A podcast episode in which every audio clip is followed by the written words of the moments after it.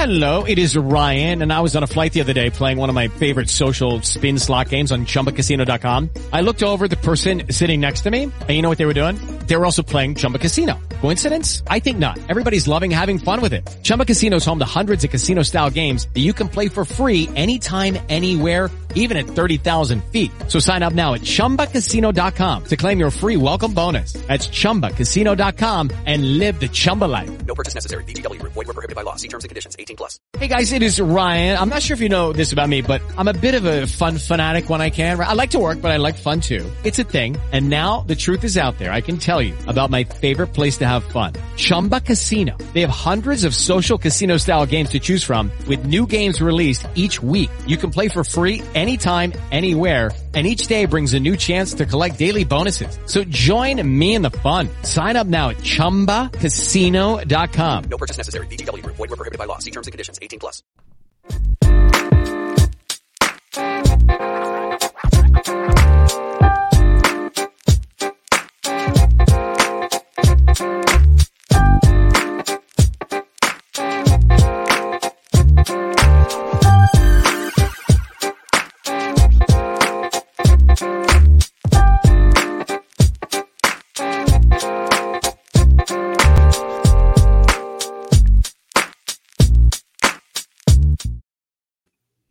Hello à tous, chers auditeurs et auditrices du Can Football Club.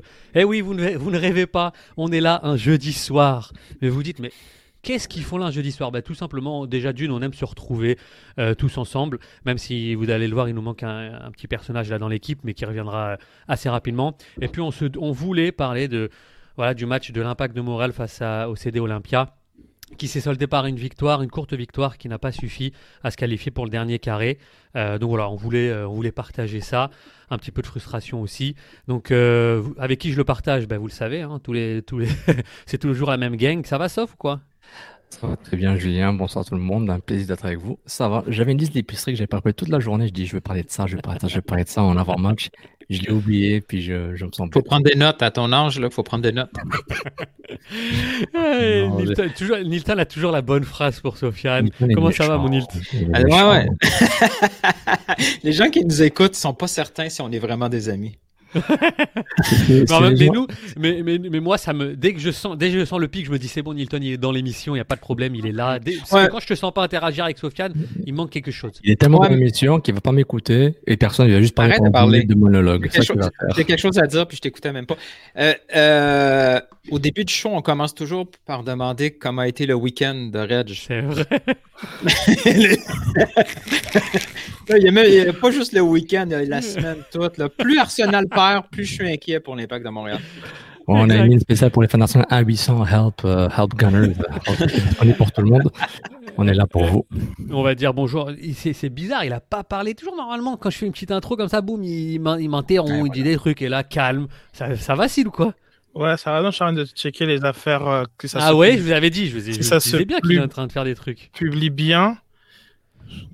C'est cute, le gars non IT qui fait du IT, c'est mignon.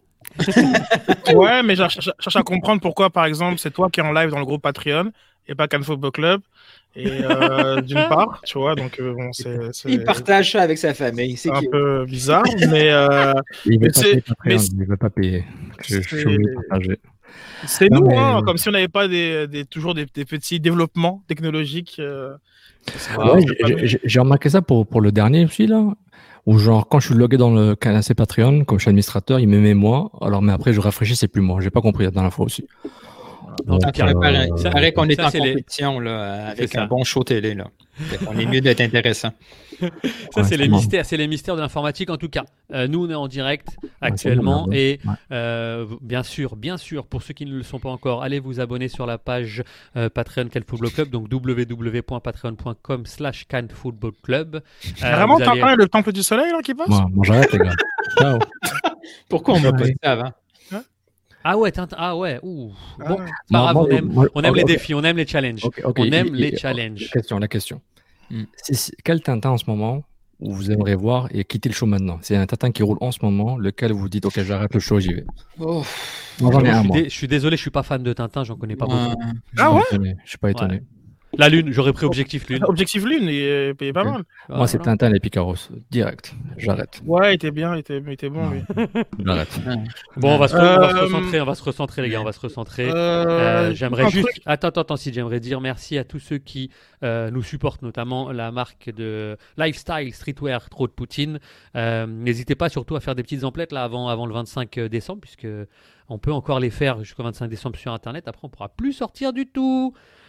Et aussi à la Forge du Mal, notre micro-brasserie, un gros big up, parce que franchement le geste qu'a fait la Forge du Mal pour nous, c'est incroyable. Je le monte, hop, des gears de fou, avec des tucs, avec des pulls que vous voyez là, des suites, enfin pas grand chose à dire si ce n'est un grand merci à tous ceux qui nous supportent, et également vous les Patreons, qui continuez à nous donner cette force là. N'hésitez pas à en parler autour de vous, à parler de l'abonnement aussi à vos entreprises si jamais ils désirent faire de la promotion de messages. On est aussi là. Voilà, aujourd'hui, donc, je vous ai planté le décor, hein. Ça va parler d'Impact de Montréal, ça va parler du est-ce que tu sais pourquoi je t'écoute pas quand tu dis attends 2 secondes, parce que t'enchaînes. Essaye de revenir à moi, et c'est pour ça en fait qu'on a, tu vois, il y a pas ce truc là, tu vois, il y a pas de confiance. Je sais que je te donne un ballon, tu vas partir avec, tu vas tirer comme n'importe. J'avoue que là j'ai non, mais c'est toujours comme ça. Donc voilà, je garde le ballon, je fais ce que je veux avec. Je veux remercier vraiment tout le monde, ceux qui sont en direct, parce que là on essaie dans des tests de direct. Donc Simon, Kevin, Mathieu, Normand, on a déjà pas mal de messages, merci beaucoup. Et aussi surtout vous dire que vous devez aller vous enregistrer, en tout cas ceux qui sont sur le groupe Facebook, passez par le lien qui est dans le post de Sofiane, pour qu'on puisse voir votre nom, sinon il y a requis Facebook user, puis c'est plate vraiment. Donc, je te dis est-ce que c'est ce que Trémand a fait récemment, ils mettent le message directement dans la vidéo aussi. T'as vu dans le pause de la vidéo, je viens de le voir là. C'est super. Ah oui, voilà, vous cliquez là, comme ça vous voilà. Puis on a fait les tests grâce à Gladmat, qui nous a demandé si c'est possible d'avoir aussi via YouTube et le poster sur Patreon. Donc voilà, on a réussi, on va essayer. Donc Patrick aussi qui profite de ça, on teste des choses. Donc merci beaucoup. On va le plus possible, on va passer vos messages durant l'émission. Puis voilà. On continue à interagir. Je pense qu'il y a peut-être un petit délai de 4 à 5 secondes, mais voilà. C'est juste assez quand je dis des bêtises, comme ça on peut se couper au montage. Là. C'est pour un truc, genre on coupe, ça fait Taïder, coupe. C'est fait. Donc on y va, on met les pieds dans le plat avec bien sûr le match de l'Impact de Montréal. Donc comme j'ai dit, courte victoire de l'Impact de Montréal 1-0 face au CD Olimpia, qui n'a pas suffi. Et on va passer donc aux évaluations. Je vous ai mis un petit pêle-mêle de ce que j'avais vu un peu sur les réseaux. Saputo d'or, unanime à Sejdić. Non, je vais bien le dire. Oui, c'est ça, Sejdić.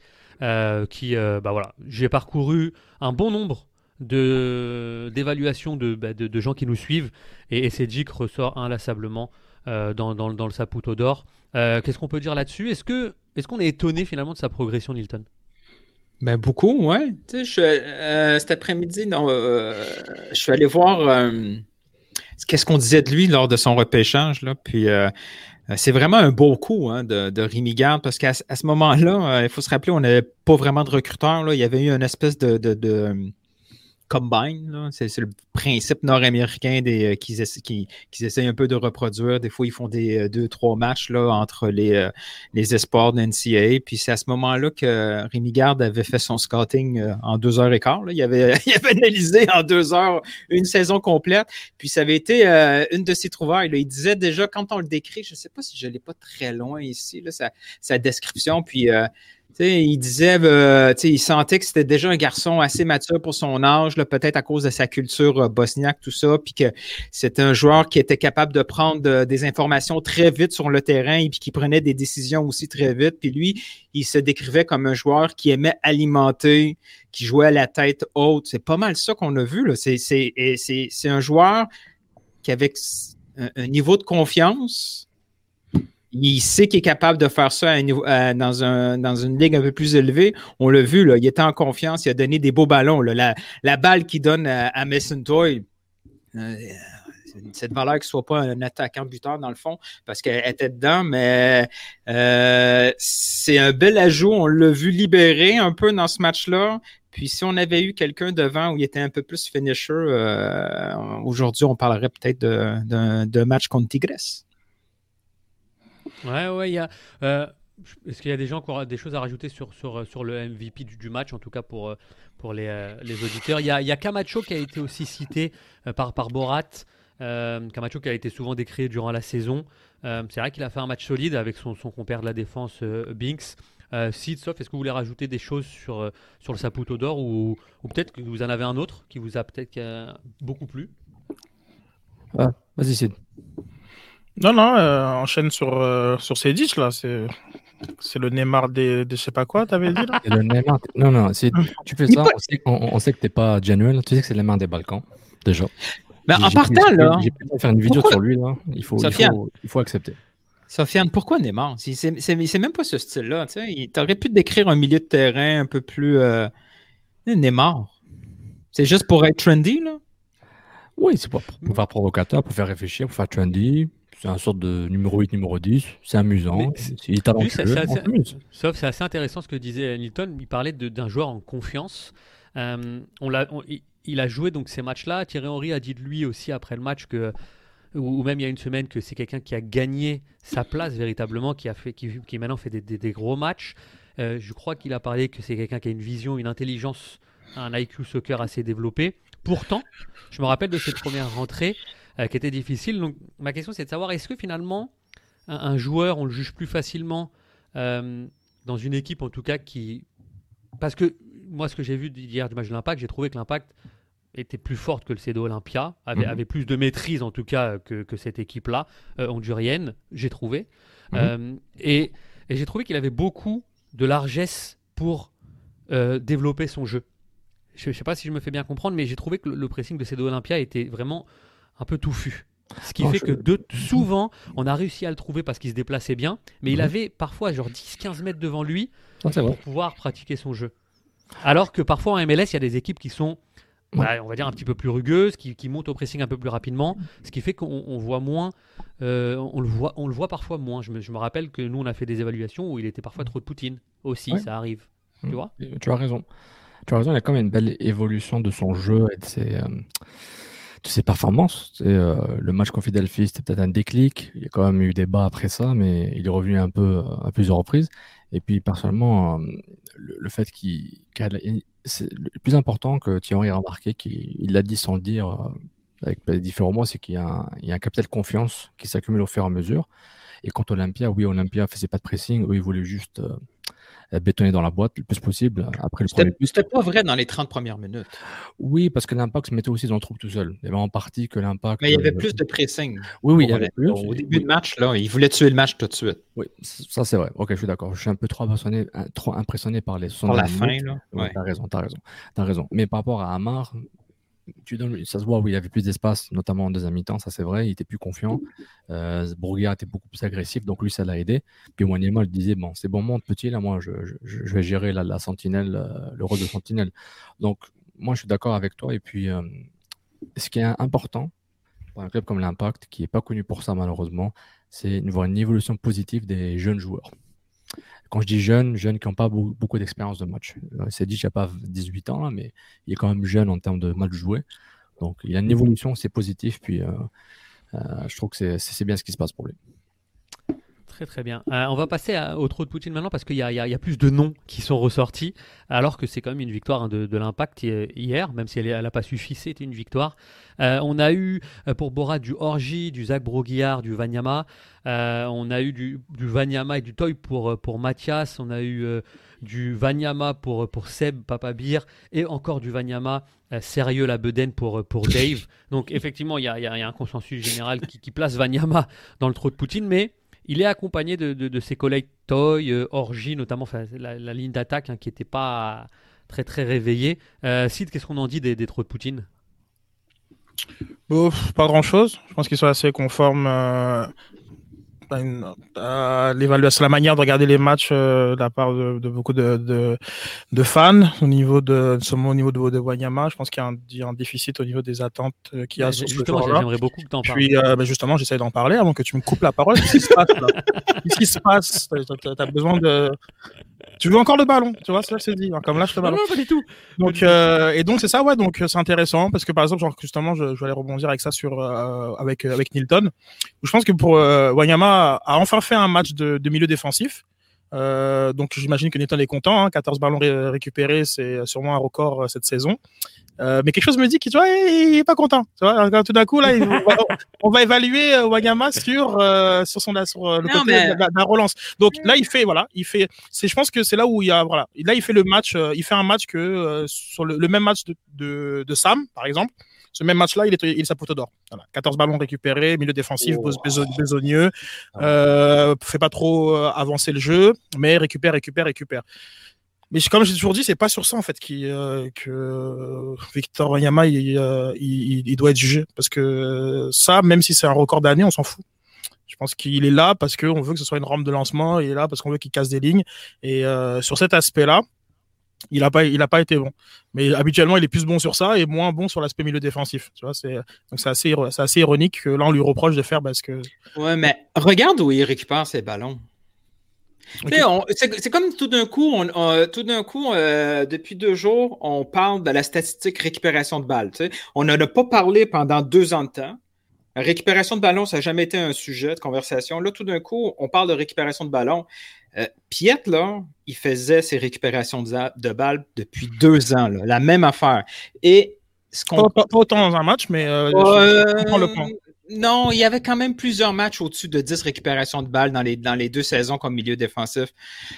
Ce qu'on a déploré, en tout cas moi, puis ce que je dis depuis très très longtemps, puis pendant ce match-là, on l'a vu aussi, c'est son absence dans certaines zones de terrain, là. Il n'est pas là au bon moment. Là.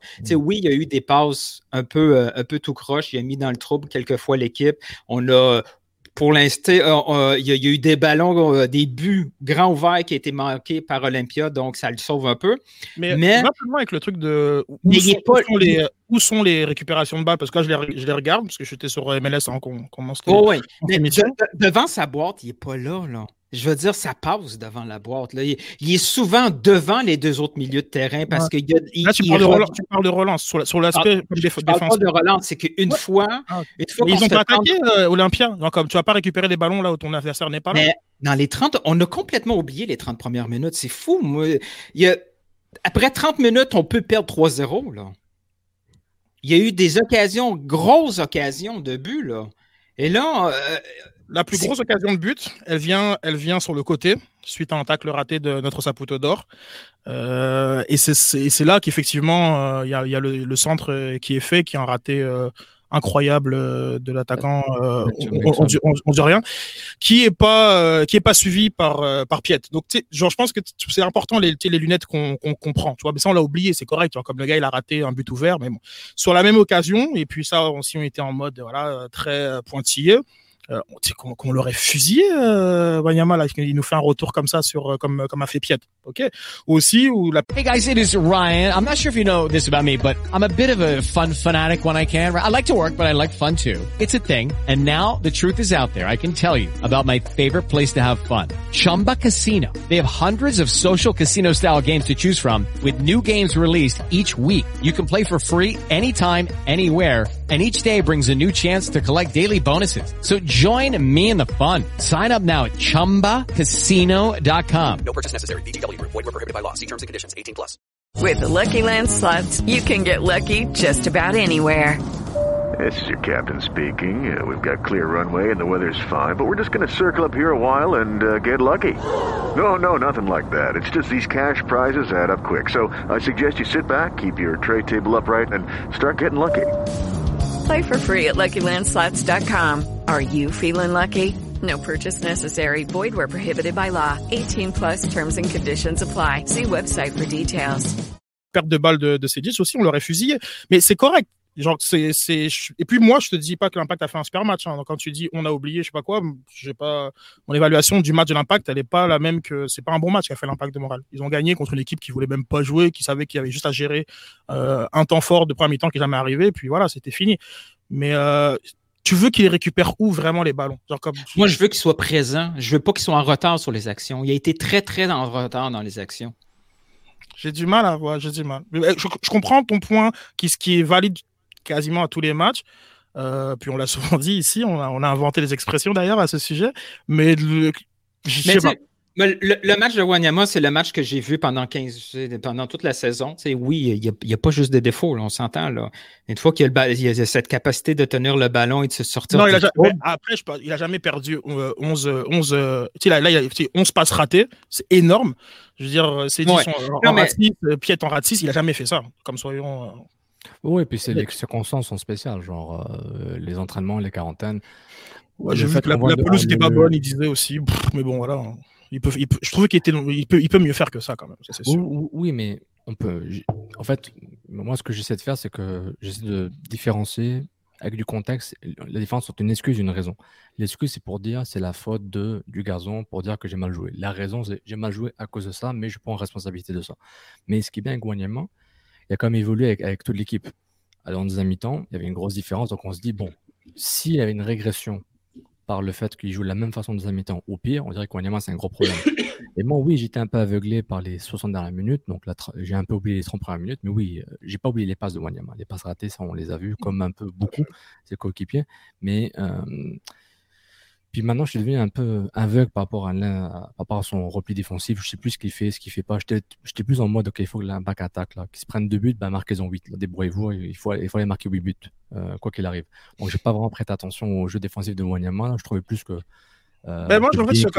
Stéphanie était beaucoup plus. Sur ça, en fait, je te mets sur vraiment comprendre mon propos, sur les narratives.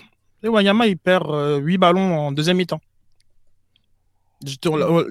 Supposément, on parle d'une montée en puissance. On a décidé que la première mi-temps n'était pas très très bonne, puis tout d'un coup, ils se sont un peu plus réveillés en deuxième mi-temps et qu'ils ont fait quelque chose. Ils n'ont rien fait en deuxième mi-temps. Il y a le but qui est venu, malheureusement, on ne va pas l'analyser. Et à la fin, il y a eu la tête de Camacho, là, genre comme où il effleure des choses. Ils n'ont rien fait.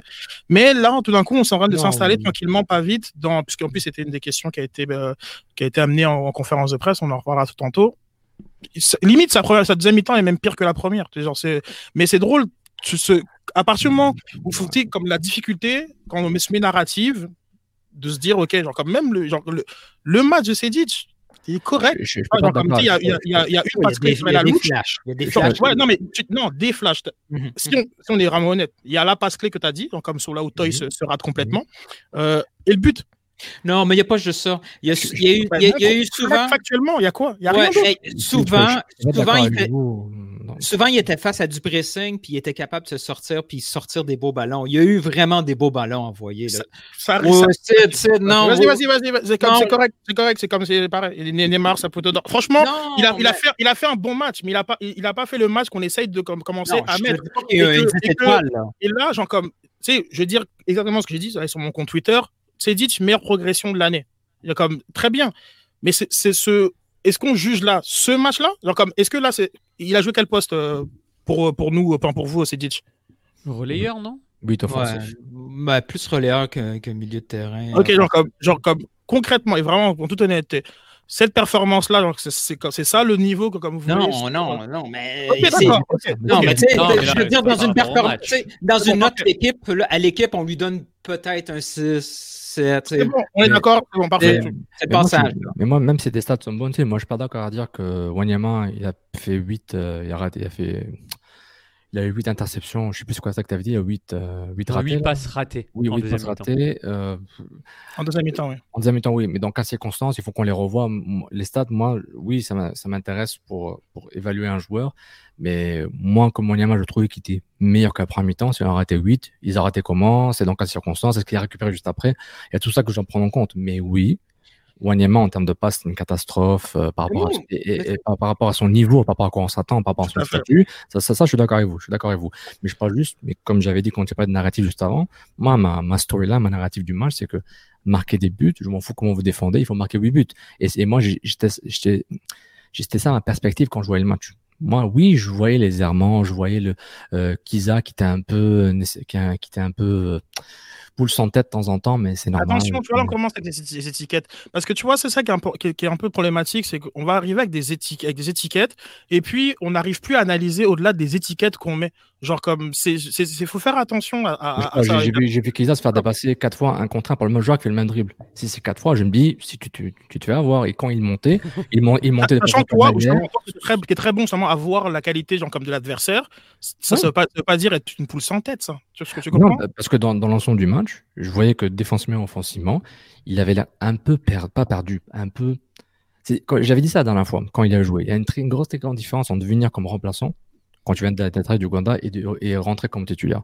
Maintenant, on a les circonstances du match, les quarantaines, le peu d'entraînement, etc. On l'a vu rapidement. Mais c'était juste pour dire que par rapport à Kiza, puis je pense pas qu'il a fait un mauvais match. Jamais je donne trop potine, les circonstances sont très circonstancielles par rapport à lui. Mais c'est juste que je voyais qu'un joueur qui recommençait à peine à jouer, qui redécouvre son équipe et qui joue en première mi-temps, il a vu qu'il a souffert parce que Honduras, Olympia, ont voulu, comme a dit Nilton, aller en ligne pour les premières 30 minutes. Ça a failli marcher, puis Kiza a été un peu mieux. Mais juste pour dire, c'est que la narrative, pour moi, c'était de voir l'Impact aller vers l'avant, quoi qu'il arrive, et que Camacho et Binks ont quand même bien géré la baraque, relativement bien, pour pouvoir aider l'Impact à avoir failli faire le 2-0 en fin de match. Donc moi, je trouve ça positif. Maintenant, si je prends le match en tant que match lambda, que genre je joue DAZN et je vois ce match-là, je dis ouais, c'est une équipe de USL contre une équipe MLS relégation, puis voilà, c'est un match très très moyen. Moi, je suis d'accord avec ça. Je rejoins la moitié de Rage et Sid quand on vous dit ça, et même Nilton quand on vous dit ça, je suis d'accord. Mais je parle dans le contexte, like, c'est quoi? C'était pas si mauvais que ça. C'était plus ça mon impression sur le match, que j'avais des attentes. Donc, qualifiez-vous quoi qu'il arrive, après on verra après. Par rapport à Vanyama, il y a Mathieu Bernier et Étienne Bélanger qui posent une question assez intéressante, notamment sur la perspective qu'on a de lui. Est-ce que, parce qu'il y en a qui le trouvent nonchalant, il y en a qui disent qu'il marche beaucoup dans un match. Donc il y a Étienne qui nous demande est-ce qu'on avait la même image de lui en IPL et Mathieu qui dit aussi qu'il a eu une grande absence, que c'est peut-être un manque de rythme aussi. Mais lui, il s'interroge sur le fait de se dire, vu que c'est pas la première fois, est-ce qu'on peut dire que c'est qu'un accident ou est-ce que c'est vraiment son... Est-ce que vous, ça vous fait cette sensation-là? Est-ce que vous voyez Victor Wanyama marcher? Est-ce que vous voyez nonchalant? Est-ce que vous le voyez désintéressé du jeu, très honnêtement? Il a tout le temps été nonchalant, même avec Tottenham dans son style. Il a un style, il a un langage du corps nonchalant. Je l'ai vu jouer avec le Kenya pour l'Algérie. Il a deux vitesses, diesel et turbo. Il n'a pas entre les deux. De ce que au début de carrière, c'était pas ça. Là. De carrière, je veux dire, il y a 3-4 ans, c'était pas ça. Là. Il était beaucoup plus physique. Oui, mais c'était avant qu'il se fasse les croisés. Il y a peut-être des circonstances à prendre en compte. Mais il y a tout le temps eu un trottinage nonchalant quand on le voit, mais à Tottenham, mais tu vois, là, c'est là que ça me gosse un peu, parce que on parle beaucoup de récupération. Là, récupération, ça ne veut pas dire gagner un ballon. C'est deux statistiques complètement différentes. Là. Récupération de ballon, selon la MLS, là, si on va voir la définition, c'est vraiment une perte de balle de l'équipe adverse, puis tu gagnes le ballon. Mais la perte de balle, ça ne veut pas nécessairement dire que ça a été provoqué par Wanyama. Wanyama, il y a 2-3 saisons, là, quand il est arrivé à Tottenham, là, où il était en mode beast, là, lui, il gagnait, il allait chuter, il allait tacler, il était là dans les interventions. Là, il est beaucoup plus... J'ai même lu quelque part que c'est un joueur rendu tellement intelligent qu'il se ménageait puis il se plaçait intelligemment sur le terrain. Je veux dire, quand tu veux vraiment qu'un joueur soit bon, là, tu y trouves des qualités extraordinaires. Là. Non, il ne se ménage pas. Là. C'est qu'il n'est pas capable de suivre ce rythme-là. Là. Ça va vite. Je peux t'expliquer pourquoi. Je ne pense pas que tu as raison en disant qu'il n'est pas capable de suivre ce rythme-là, à moins qu'il en met forme physique. Ça, c'est un autre débat. Mais si on assume qu'il y a une forme physique correcte, c'est que... j'ai encore dire le mot Voldemort, là, faut pas dire, Saphir Taïder et Wanyama, ce sont des joueurs qui sont pas des leaders de terrain pour ramener ton équipe à un next level de façon systématique. Ils peuvent le faire, mais c'est pas nécessairement dans leur rôle ailleurs de le faire. Quand ils étaient en Serie A et en Premier League, pas comme avec qui jouer. C'était tout le temps les joueurs, pas les moins bons, mais c'est des joueurs de l'ombre de leur équipe en général, sauf Southampton pour Wanyama et Taïder quand il était à Bologne et aussi sa seule année à l'Inter Milan, c'est que c'est ça. Et le problème avec Wanyama, ce qu'il fait, c'est qu'il s'est trop adapté, et on voit ça, beaucoup de joueurs le font à MLS, il s'est trop adapté au niveau de la MLS, au niveau de son équipe surtout. Il était rapide parce que dès le premier match, il a compris que c'était comme ça. Oui, il s'est pas adapté, il a toujours joué comme ça. Moi, je pense qu'il s'est mis au diapason du rythme au lieu d'être de continuer son exigence qu'il a connue à Tottenham, par exemple, pour dire moi je vais imposer mon rythme. C'est pourquoi, par exemple, moi je pense, moi c'est ma mon hypothèse. Non, attends une seconde. Doucement là, pardon. T'as raison, mais c'est impossible en fait. Je pense que c'est impossible pour un joueur de rester sur ce même rythme là. C'est le jour et la nuit. Alors, comme toute personne qui regarde DAZN un petit peu avant, puis après qui se met sur la match de MLS, sauf crédit à la MLS, les séries, la fin des séries était vraiment sur un rythme beaucoup plus élevé. Et là, véritablement, tu dis, OK, si ce rythme-là est un rythme de saison, la MLS serait ailleurs. Mais c'est impossible. Ça prendrait d'être dans ta tête que ce soit pas que les fils ils se touchent plus quoi, genre pour que tu arrives à ce même niveau. C'est un top player, comme j'ai un exemple, c'est Divayo en 35 ans, il détruisait tous les défenseurs All-Stars de la MLS. Lui, il avait un niveau d'exigence qui obligeait ses coéquipiers. Non, mais déjà c'est comme ça, enfin il détruisait mais Divayo en 2013-2012, il détruisait tous les défenseurs. Ça veut dire détruire, que je comprenne. Ils avaient l'air des défenseurs MLS All-Stars, des stars de la MLS là. Certains sont partis en Europe, Divayo à la fin de sa carrière les mettait dans sa poche. Il les driblait, ils avaient l'air bêtes et marquaient des buts contre eux. À travers eux. Oui. Chad Marshall, je suis pas d'accord. Sachant que déjà qu'il est beaucoup plus, c'est un peu difficile à dire, mais il est un peu plus en contrôle de ce qu'il fait, dans le sens que genre, je suis d'accord avec toi sur l'intelligence de ses appels. S'il était tout le temps hors jeu, c'était pas non plus un hasard. Ça, pas de problème. Donc, comme ça, qualité de frappe, pas de problème. Mais c'est pas par l'exigence. Son niveau d'exigence. C'est ça que je veux dire. Il pousse l'équipe vers le haut. Map, fais-moi la passe. Bernier, lâche-moi le ballon. Philippe, couvre-moi. Alors que moi, je ne comprends pas Divayo et Wanyama. Excuse-moi si j'arrête de parler dans pas longtemps. Là. C'est très intéressant ce que tu dis. Je compare plus le niveau d'exigence qu'eux, ils ont par rapport à eux-mêmes, par rapport à l'équipe. Divayo, tu vois son leadership. Moi, j'ai des standards. Tu vois, si mon standard, je vais te goûter dessus jusqu'à ce que tu me donnes la passe au bon moment. Ok, donc ça, c'est le leadership. Comme ce que tu as dit là, être genre, entre guillemets, avoir. Parce que je pense qu'il y a une vraie question sur le body language et encore, mais parfois aussi sur la personnalité. Donc, comme pour toi, Dzemaili avait du leadership alors. Je te suis parce que c'est exactement ça. Je crie, je suis pas content. Genre, comme j'ai mon exigence Serie A, puis genre, comme ici, vous êtes pas de mon niveau.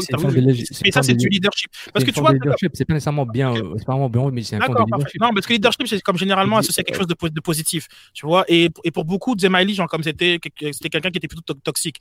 Donc c'est ça le truc, genre sur est-ce que donc l'attitude genre comme de Divayo, c'est bien, c'est quelque chose que tu voudrais voir. Mais c'est pour il a tout le temps hissé l'équipe à un autre niveau, c'est sans but. Moi Wanyama, je dis pas qu'il veut pas le faire ou qu'il peut pas le faire, mais on voit la différence. J'utilisais l'exemple d'un Divayo qui était une ex-star de Serie A qui aurait dû être beaucoup plus grand qu'il a été dans sa carrière. Il était voué être un des dans la lignée des Baggio, Del Piero, ça c'était ça sa carrière qui devait être. Il était presque, c'est pas grave.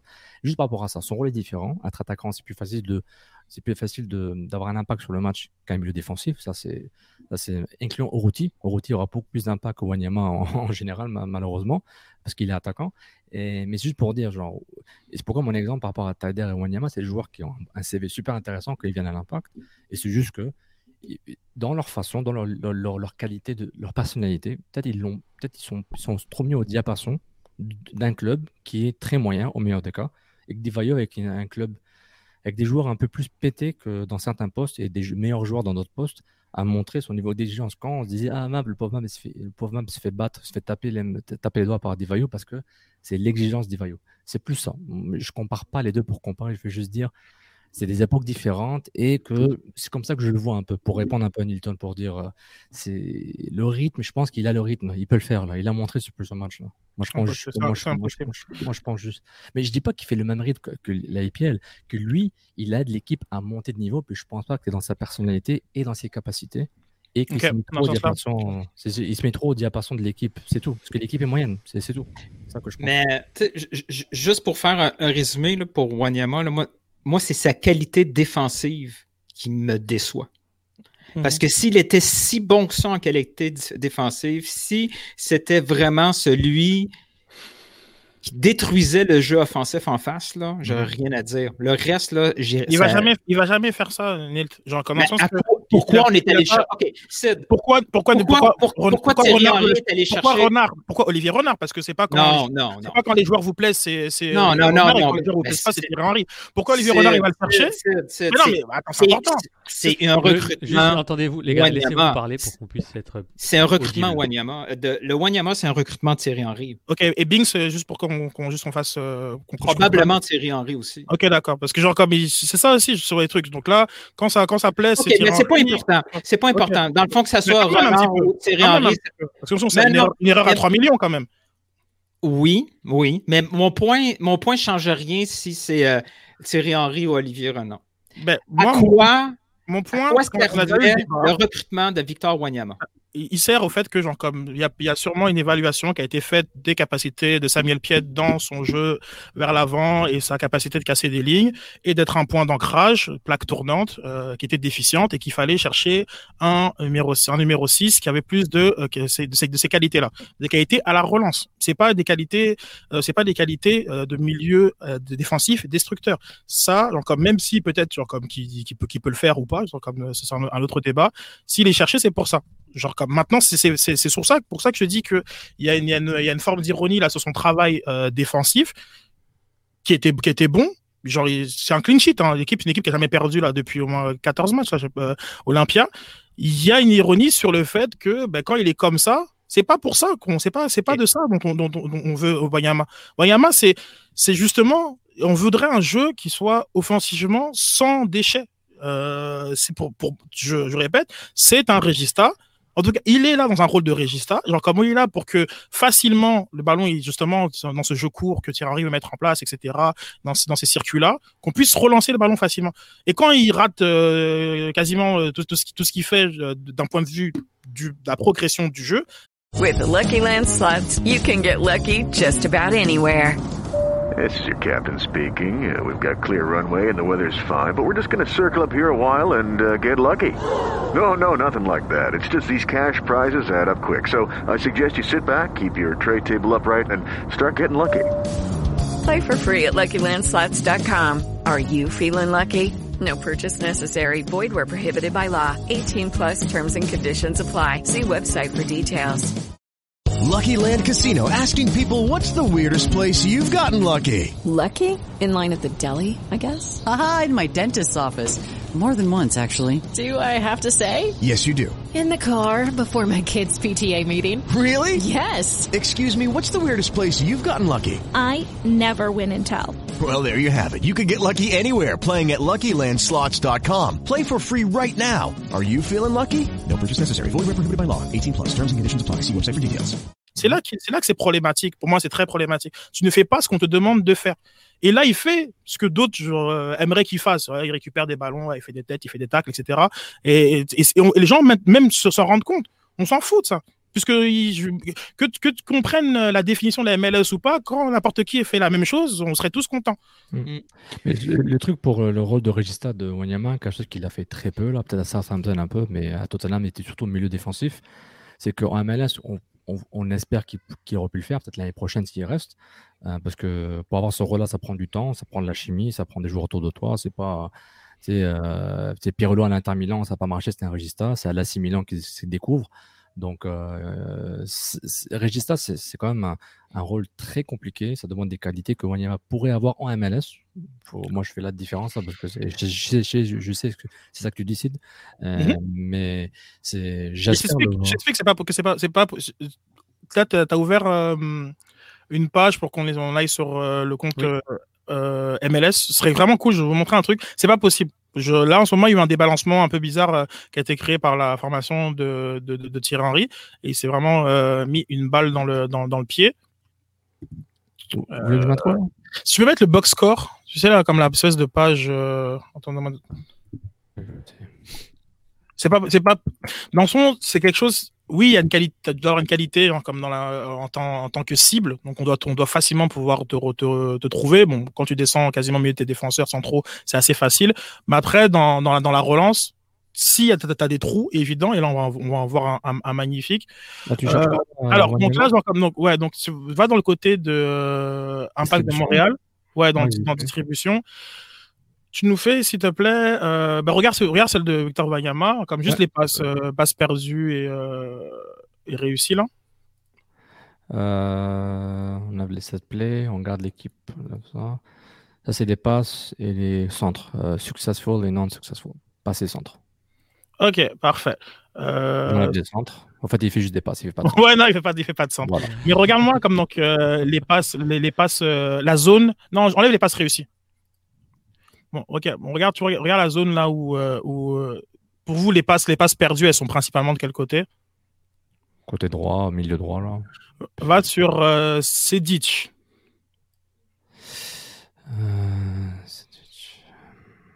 Ah ouais, c'est les mêmes. C'est un délire. Enlève Wanyama juste pour qu'on voit mieux. Ah ouais. Les passes perdues, elles sont vers où? C'est plus 50-50 dans l'axe. vers Brault-Guillard. Merci. Nilton est bon, Nilton est vraiment bon. Je sais pas, il y en a trois vers Brault-Guillard, il y en a deux vers Kiza. Vas-y, non, mais c'est intéressant. Va sur Piette. Il n'y a pas tant que ça. Là. Pour Sejdić, je pense que c'est 50-50. Là. Non, attends, arrête. Non, 2 secondes. Remets sur Sejdić. Comment tu peux faire fit? Tu as 3 passes à droite, 2 passes à gauche. Vous me dites que c'est bon. 3, c'est plus grand que 2, puis c'est la majorité? Non, c'est ça. Exact. Il n'y a pas assez. Il y a les ailes. Arrête. Si tu veux. Piette, là où il joue à droite, Piette. Il joue à droite, il est par là. Ok, puis maintenant, mets-nous Brault-Guillard juste rapidement. Zac Man, ZBG. Okay, c'est compréhensible, c'est correct. Là, il y a un vrai problème tactique dans l'Impact de Montréal. Dans le demi-espace droit, c'est là qu'ils perdent tous leurs ballons. C'est pour ça qu'on sortit Toye aussi. Ouais, merci. Et que le but, c'est dans l'appel du demi-espace droit que fait Jackson Hamel, où il va te trouver Brault-Guillard qui fait un centre, l'autre qui nous fait une Camacho talonnade dans sa surface de réparation, et derrière but de cette Vanyama. Voilà. Et tout simplement, si je vous demande comme quels ont été les postes qui ont été joués, qui ont été les postes des 3 milieux de l'Impact, on a un problème. C'est bien beau sur papier, on se dit ouais 6, 8, 10, mais ça n'a pas de sens. Je veux dire, on est d'accord que Wanyama était 6, très bien. Il était quoi, Piette? 8. 8, mais de quoi? De n'importe quel côté? Quand il était comme il jouait à droite, c'est Sejdić à gauche axial. Sejdić il était pas 8, il était 8,5 si tu veux. Il y a un déséquilibre, genre comme mais, déjà mais, là. Mais d'accord que les deux c'était box to box, il faisait la navette, ça c'est clair. Mais il faisait pas trop boxe arrière, Sejdić. Ouais voilà, merci. Non, Oui, parce que mais il voulait quand même marquer. Si on va, ok, je veux voir. Mais c'est correct. C'est défensif. Tu peux remettre Toye justement. Vous avez vu, chers auditeurs, on analyse pas le but, mais on fait quand même des analyses. Ouais. On utilise ce qu'on a le droit d'utiliser. C'est fort. Regardez, défensivement, ça c'est ses actions défensives. Il est proche de sa boîte là. Ça c'est Sejdić. Il travaille, donc c'est box to box là. Tu vois le tacle raté là. Tantôt je vous en parlais là, juste avant l'action très très forte. Voilà, ça c'est. Okay. Le tacle raté, c'était sévère. Il essaie de compenser ce qui. D'accord. Regarde-moi. Non, mais il faut faire attention. D'accord. Il aurait pu, Sid, il aurait pu pas courir. Il n'aurait pas eu cette statistique-là. C'est vrai. Parfait. Il essaie de compenser la perte de balle. Il essaye, il rate. Sinon, si on ne veut pas cette statistique-là, c'est de moment donné, il faut comprendre le contexte. Okay. Si tu joues donc, là, tu la cours pas, puis tu la fais pas. Mais là, quand on parlait des statistiques de passe de Sam, j'ai pas encore envoyé le mail à Arcadio pour l'avoir en entrevue. Je sais pas s'il va accepter. On va faire montage. Je t'écris tantôt sur Instagram, t'inquiète pas. Mais c'est aussi pour ça, lorsqu'on fait. Je suis d'accord avec toi. Dans l'analyse après, justement, des passes qui réussissent, il y a. On n'est pas fâchés, Sofiane, on discute. Non, ouais, c'est juste. Papa et maman se battent là. Puis moi, par contre, après, je reprends la main. Arrête d'étiqueter. C'est là que tu crées quelque chose qu'il n'y a pas. Donc là, justement, quand on analyse les passes, je suis d'accord avec toi. Si tu ne fais pas de passes qui risquées, des passes justement qui brisent les lignes, tu vas avoir 90% et 95% de passes réussies. Tu veux montrer. Ne me dérange pas les lignes. Ne me dérange pas. Mais donc, c'est pour ça que tantôt. La raison pour laquelle on pense à vouloir ramener un Wanyama, c'est pour cette raison-là. Trop cher, 1000 fois. Genre comme dans une MLS, comme ça fait pas de sens de payer 3 millions. Les passes que Wanyama a raté, c'était pas des passes risquées pour essayer de produire quelque chose. Ta question n'était pas posée sur comme pourquoi on l'a ramené, genre comme il a joué le match d'Olympia. Oui, ma question, oui, non. Ma question, c'est pourquoi on est allé chercher Wanyama. C'est-à-dire qu'on voulait un relayeur. Oui. Quelqu'un qui fait le... Tu sais, il y a différents types de relayeurs. Mm-hmm. C'est celui... Tu sais, à la limite, Piette faisait un job de relayeur. Si sa job, c'était juste de la rétention de balles, Piette le faisait. Yeah. Il se proposait comme au défenseur central, comme solution, puis après, il la redonnait en solution facile. OK? D'accord. Wanyama, ce que tu es en train de me dire, c'est qu'on voulait un relais un peu plus dangereux, un peu plus vers l'avant, c'est ça? La capacité de faire avancer le ballon. C'est-à-dire que tu peux le faire avancer par la passe. Oui. Aussi, genre comme parce que physiquement, tu prends 4-5 mètres, et genre comme là, tu l'as fait avancer. Et t'as fait avancer d'une ligne. D'accord? Il suffit que tu battes donc, comme ton vis-à-vis, tu l'as fait avancer d'une ligne. Donc, c'est ça. Okay. Mais vas-y. Après, je te laisse, Sofiane. Ouais. Ce qu'on a perdu avec Wanyama, c'est la solidité défensive. Tout à fait, d'accord. Mais je dis pas. Ouais. Et là où peut-être qu'on n'est pas d'accord, c'est est-ce qu'on a gagné plus en relais qu'on a perdu en défensive? Et moi, depuis plusieurs mois, je pense qu'on a perdu trop en défensive pour ce qu'il nous donne en relais. Je suis tout à fait d'accord avec toi. Donc, excuse-moi, sauf de. Non, c'est correct. Je suis tout à fait d'accord avec toi. On a un bon show, ça. Non, je suis tout à fait d'accord avec cet aspect-là. Je pense que là où la réflexion, elle n'a pas été globale, et puis là, vous le voyez, quand seulement tactiquement, c'est important un peu de montrer là où les zones où se perdent principalement les ballons, genre comme on aurait pu montrer celle de... Tu sais, s'il te plaît, Sof, si tu peux montrer comme l'affiche de Camacho, parce que tu vas voir la difficulté qu'on a... ouais, merci beaucoup, Sof. Tu vas montrer la difficulté de relancer et de casser des lignes quand il n'y a pas de cible de qualité et quand il n'y a pas de mouvement de qualité. Juste vraiment celle de Rudy Camacho. Si je clique... Tu veux quoi? Tu veux tout... Juste les passes ratées. Regardez ça. Et regardez où c'est encore une fois, s'il vous plaît. Hein? Mais Camacho joue à droite aussi. Genre, si c'était à gauche, je me serais... Mais il rate pas les passes parce que genre comme il se prend les pieds dans le tapis. Il rate parce que genre comme il n'arrive pas à trouver quelque chose. Oui. Mais ça, on t'entend là. Je sais pas. Je pense que vous êtes choqué par ça. Je comprends pas. C'est ça qui vous choque, ça arrive. Ça. Non, mais il faut comprendre que genre comme là collectivement, il y a un souci. Est-ce que tu genre comme là, est-ce que je sais pas genre comme Jules, parce que j'ai l'impression que je parle pas de football là.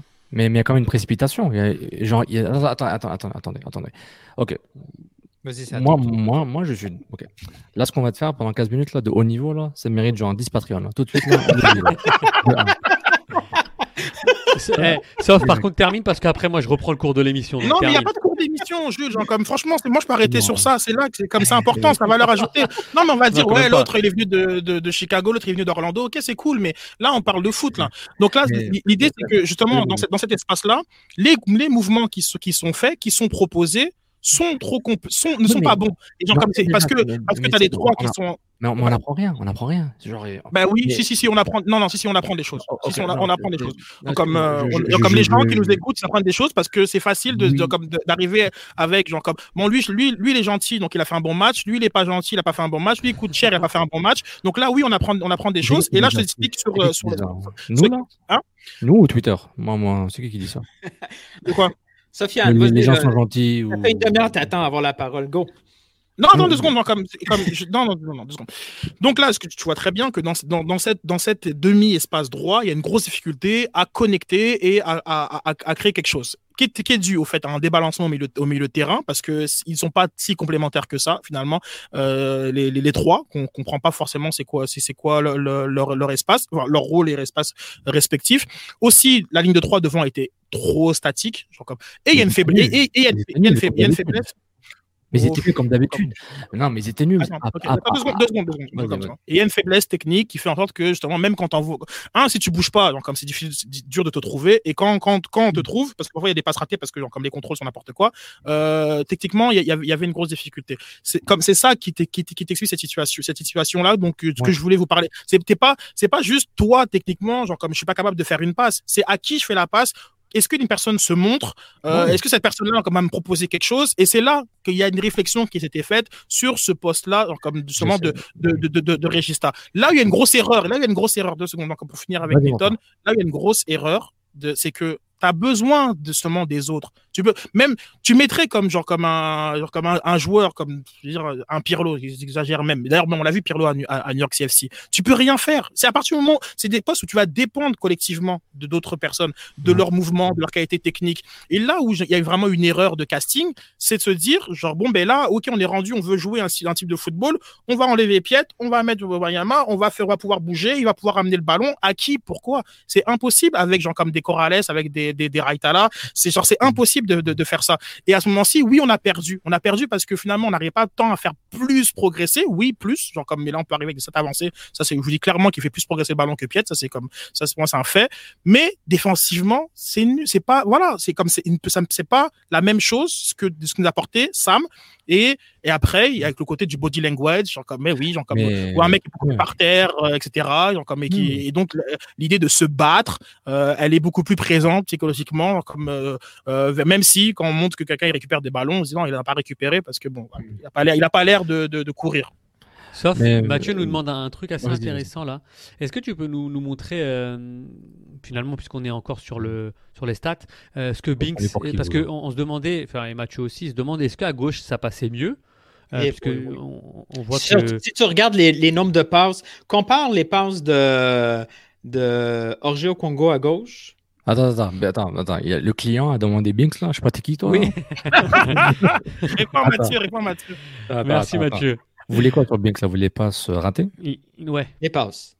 Ok, ça c'est les passes ratées. Je vais ajouter envers les passes pas ratées. Ah ouais. Okay. Il est très ça. Ça marche bien à gauche. Voilà. Il y a beaucoup de transversales quand même. Hein? Ouais, mais où? Où elles sont ratées, où les transversales vers... Non mais remets juste les transversales, il s'est rien passé là-bas en fait. Non, excuse-moi, remets les passes de Bing. Il y a un problème qui explique. Mais si, oui. Je dis pas que t'es alarmiste là, mais tu dis il y a un problème. Mais tu te bases en disant encore l'ombre de 1, 2, 3, 4, 5, 6, 7, 8. Il y a 9 passes ratées sur je sais pas combien de passes non ratées. Oui, peut-être des passes plus importantes qui sont ratées parce qu'ils voulaient faire des je sais pas, des relances intéressantes, mais tu te bases sur quoi? Tu fais 9 divisé par 100, puis tu dis c'est un ratio trop bas. Tu dis je suis d'accord avec, au niveau des statistiques, comme vraiment, là, c'est une question philosophique, on peut leur faire dire tout et n'importe quoi, j'ai aucun problème avec ça, d'accord? Le match, je l'ai vu. Le match, le problème, comme je le vois, comme j'essaie de l'expliquer par des mots, sur le fait que les trois sont pas complémentaires, les trois occupent des espaces qui ne sont pas complémentaires, les trois devant sont statiques, ne bougent pas. Et je trouve qu'il y a un gros trou, dans cet demi-espace droit. Voilà, je dis avec des mots. J'essaie visuellement d'appuyer ce que je dis avec des mots, avec des stats, des productions.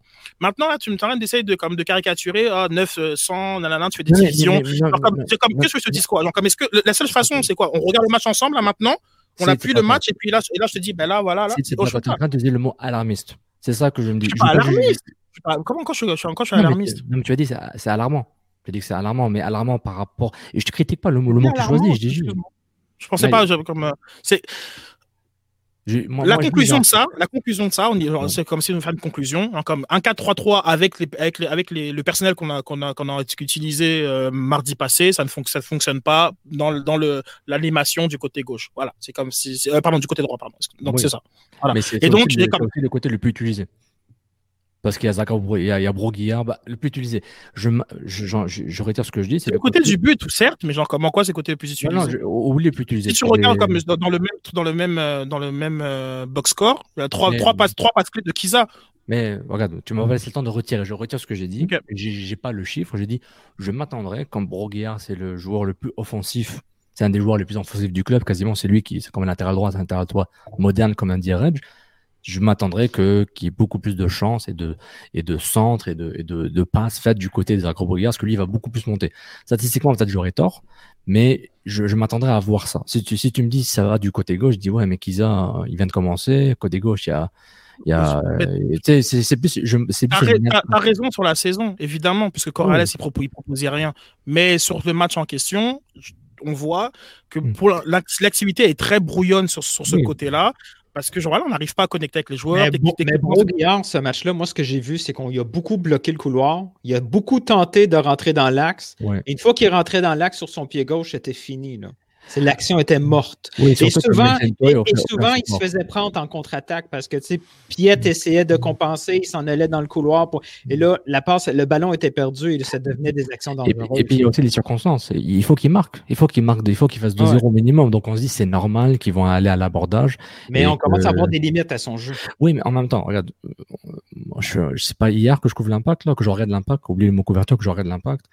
C'est depuis 3-4 ans que les joueurs à l'avance. Hello, it is Ryan, and I was on a flight the other day playing one of my favorite social spin slot games on ChumbaCasino.com. I looked over at the person sitting next to me, and you know what they were doing? They were also playing Chumba Casino. Coincidence? I think not. Everybody's loving having fun with it. Chumba Casino's home to hundreds of casino-style games that you can play for free anytime, anywhere, even at 30,000 feet. So sign up now at ChumbaCasino.com to claim your free welcome bonus. That's ChumbaCasino.com and live the Chumba life. No purchase necessary. VGW. Void where prohibited by law. See terms and conditions. 18+. Hey guys, it is Ryan. I'm not sure if you know this about me, but I'm a bit of a fun fanatic when I can. I like to work, but I like fun too. It's a thing. And now the truth is out there. I can tell you about my favorite place to have fun. Chumba Casino. They have hundreds of social casino style games to choose from with new games released each week. You can play for free anytime, anywhere. And each day brings a new chance to collect daily bonuses. So join me in the fun. Sign up now at ChumbaCasino.com. No purchase necessary. VGW. Void where prohibited by law. See terms and conditions. 18+. C'est une catastrophe, quoi. À part Piatti,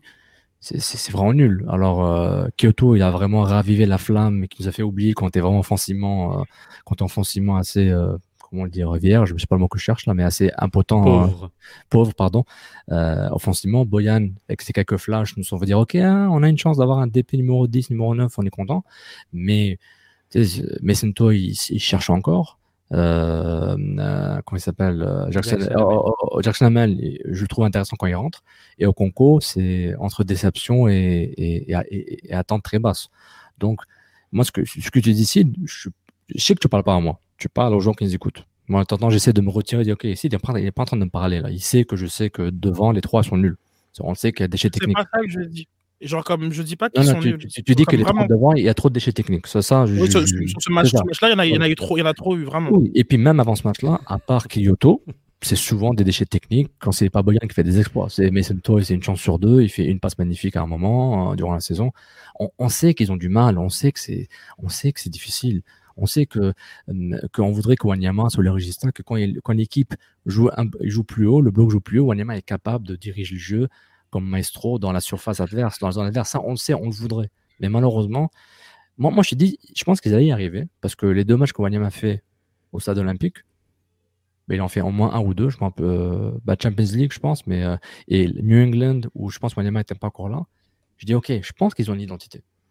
Que c'est un 4-3-3 de base ou un 3-4-3, c'est ça plus ou moins où il fait plus 3-4-3 Henry en théorie.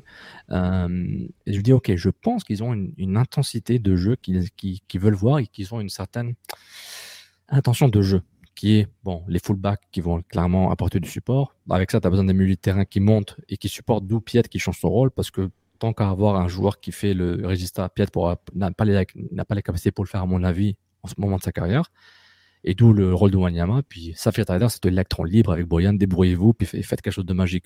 Et ça, je suis d'accord. C'est juste que, malheureusement, et je dis pas ça pour dire what if là, mais si il n'y avait pas la pandémie, je pense que l'Impact aurait pu construire une équipe forte, intelligente, parce qu'ils avaient le temps de travailler.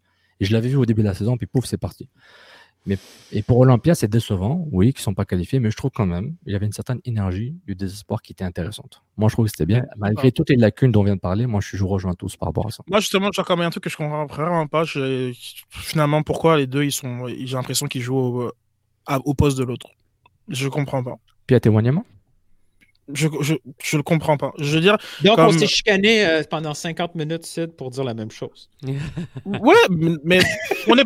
On arrive à la même conclusion. C'est ça plutôt. Ça, non, mais on n'est pas tant en désaccord parce que globalement, si tu me demandes, genre comme si c'était une bonne décision ou s'il a fait une bonne saison, je pourrais pas te répondre vraiment. Je pourrais pas vraiment te répondre oui. C'est trop cher. C'est trop cher. Il fait. Ben oui. C'est comme à 1.5, aucun problème. À la rigueur, je te dis aucun problème. Genre, comme il y a bien pire, il y a des 1.2 millions qui sont utilisés de bien pire manière dans ce club-là. Donc, mais Là, il y a quelque chose qui ne va pas, en fait, finalement. C'est le choix du staff. Je pense que le staff, ils se sont dit que Piette, il a des lacunes que Wanyama va remplir, va remplacer. Oui, mais moi, je pense sincèrement qu'un Piette avec et Taïder et Wanyama, comme ces comparses au milieu de terrain et qui savent comment faire un pas, parfois c'est juste un seul pas. C'est ça que parfois marcher, tout ça, courir, genre comme de la même manière que on parlait beaucoup de routier, il court. Mais c'est comme vous allez dans une piscine, tu nages. Si tu nages pas, tu coules. Genre comme sur un terrain de foot, forcément tu cours. Ça n'a aucun sens d'applaudir quelqu'un qui court. C'est pas un exercice de marathon. Ça n'a rien à voir avec ça. Parfois, tu peux juste en faisant un pas, en te décalant au bon moment, tu peux donner un angle de passe à ton coéquipier. Et je crois sincèrement que tu aurais mis Piette comme en seul 6 comme il aime, avec à côté comme Wanyama et Taïder, il aurait comme aucun problème à ressortir le ballon. Mais comme ça, comme il n'aurait aucun problème à ressortir le ballon, et à chaque fois, il serait déchargé de ça. Et même, finalement, ça l'aurait même bonifié. Parce que la qualité comme des personnes, et là, j'ajoute même Boyan comme troisième cible, la qualité de démarquage, et c'est pas les mêmes démarquages quand on est milieu de terrain, quand on est milieu central ou quand on est attaquant, c'est pas les mêmes démarquages. C'est juste parfois, c'est comme je dis, c'est un pas à faire dans une direction un peu opposée, c'est celle du défenseur, et là t'ouvres ton angle de passe.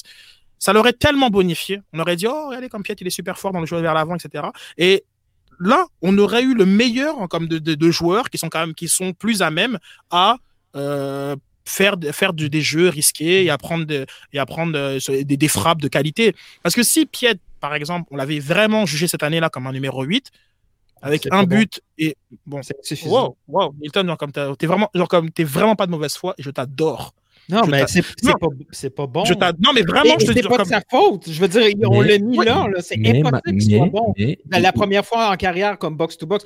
Tu sais, on le met à la. Je l'ai fait souvent, cette blague-là, Sofiane. Tu sais, on le met à la place de Maniche. Mais il manque un bon gros bout, là. Tu sais, je veux dire, quand il se retrouve avec le ballon, il a tellement hâte de faire son action. Tu sais, il est en mode pitbull, même quand il faut lever la tête puis commencer à. Mais c'est quand même amélioré. De 1. Oui. Julien Chevinet, après, excuse-moi, Julien. De 1, il s'est amélioré. Dans ce poste-là. Il y a une amélioration. Il n'a pas récassé. 2-2. Voyant ses chances de marquer, il aurait pu facilement se retrouver avec 4 buts. On leur dit, peut-être qu'en 8, c'est pas mauvais. Si on se bat sur mais maintenant, mais il ne s'est pas retrouvé avec ces 4 buts-là. Ouais, mais c'est. Quand t'es pas marqué, t'as des poteaux, des têtes rasées, tu dis, à un moment, genre, il y a le potentiel de marquer 3-4 buts. C'est peut-être faisable. Mais malgré ça, il ne devrait pas être numéro 8, c'est pas son rôle de prédiction en ce moment. L'éléphant blanc, c'est pas Piette, c'est Wanyama. Je veux dire, il est huge, là. Ça n'a aucun sens. Je sais que c'est pas énorme, moi. Non, ça n'a aucun sens. Écoute, regarde tout ce qu'on est en train de faire comme mouvement d'équipe, là. Hein? C'est évident, c'est local, jeune, tu sais, les joueurs qu'on est allé chercher, là, on espère pouvoir les revendre. C'est clair et net que ce club-là, c'est pas du marchandage à tout, full proof comme en Europe, mais on a cette mentalité là. Si on va chercher des joueurs en espérant pouvoir les revendre pour faire de l'argent de cette façon là. Le recrutement de Wanyama, c'est un gros bug dans la matrice. Ça ne fait aucun sens. Piette à sa place peut faire ce travail là et l'argent qu'on peut je ne sais pas si c'est ça qu'on le paye, mais si on paye 2-3 millions, ce même 2-3 millions en recrutement pour un jeune fait 1000 fois plus de sens, peu importe la position où on va le mettre, ce gars. Donc, moi, ma théorie du complot, là, que Sofiane t'aime, là, c'est on a mis Wanyama là, on a changé d'idée en cours de route, on l'a laissé là, on l'a mis en vitrine, pour pouvoir le sortir et aller chercher un minimum, aller chercher 200 000 de frais de transfert, libérer ce salaire-là. Et si on ne l'a pas inversé avec Piette, c'est que je pense que peut-être que Thierry Henry avait peur d'exposer un Wanyama ses faiblesses en 8, où on le voit qu'il n'y a pas cette capacité-là de faire du box-to-box, puis on a voulu le protéger en le mettant là. Je trouve ça vraiment complexe qu'un staff s'organise autour de ça. Je trouve ça vraiment complexe qu'ils disent OK, les gars. Moi, je pense pas qu'il aurait été exposé vraiment, Sonil. Je pense ça. Je comprends parce que comme ça fait 50 ans. Mais j'essaie de comprendre parce que tu sais, la tête de Thierry Henry, j'arrive pas à comprendre pourquoi il a jamais voulu inverser, même une seule fois. Parce que c'est ça, parce qu'il est têtu, parce qu'il a ses idées, mais on le voit. Mais Il y a eu ce match-là où les trois jouaient Taïder, Wanyama, Piette et Piette. C'était lui la sentinelle. Et Wanyama et Taïder étaient les 8 là, sur les côtés, là, chacun de son côté. On le voyait, ça marchait bien, mais il s'est dit non, moi je joue comme ça. Et puis on voit qu'il a une idée de conduite. Parce qu'en termes d'équilibre, vu que là, si tu veux employer le terme poule pas de tête, genre comme je pense que tu peux l'employer pour ceux qui étaient devant, notamment Konko ou Toye pour l'instant. En termes d'équilibre, Piette sans ballon, il apporte beaucoup. C'est le joueur qui fait le plus de sprint dans l'effectif devant Vanyama, comme ironiquement, mais il apporte énormément dans ce premier pressing là. Il comble beaucoup d'espace, mais c'est pas les mêmes espaces qu'il comble quand il était 6 là, mais genre, dans un espèce de premier tiers offensif, mais quand on n'a pas le ballon. Et il fait ces courses là, Piette, et je pense qu'il se dit simplement, mais genre mon équipe elle aurait peut-être plus aucun sens défensivement à pas la perte de balle, enfin c'est un peu compliqué à expliquer, mais je pense qu'il veut un Piette parce que c'est son premier rideau défensif, c'est Piette.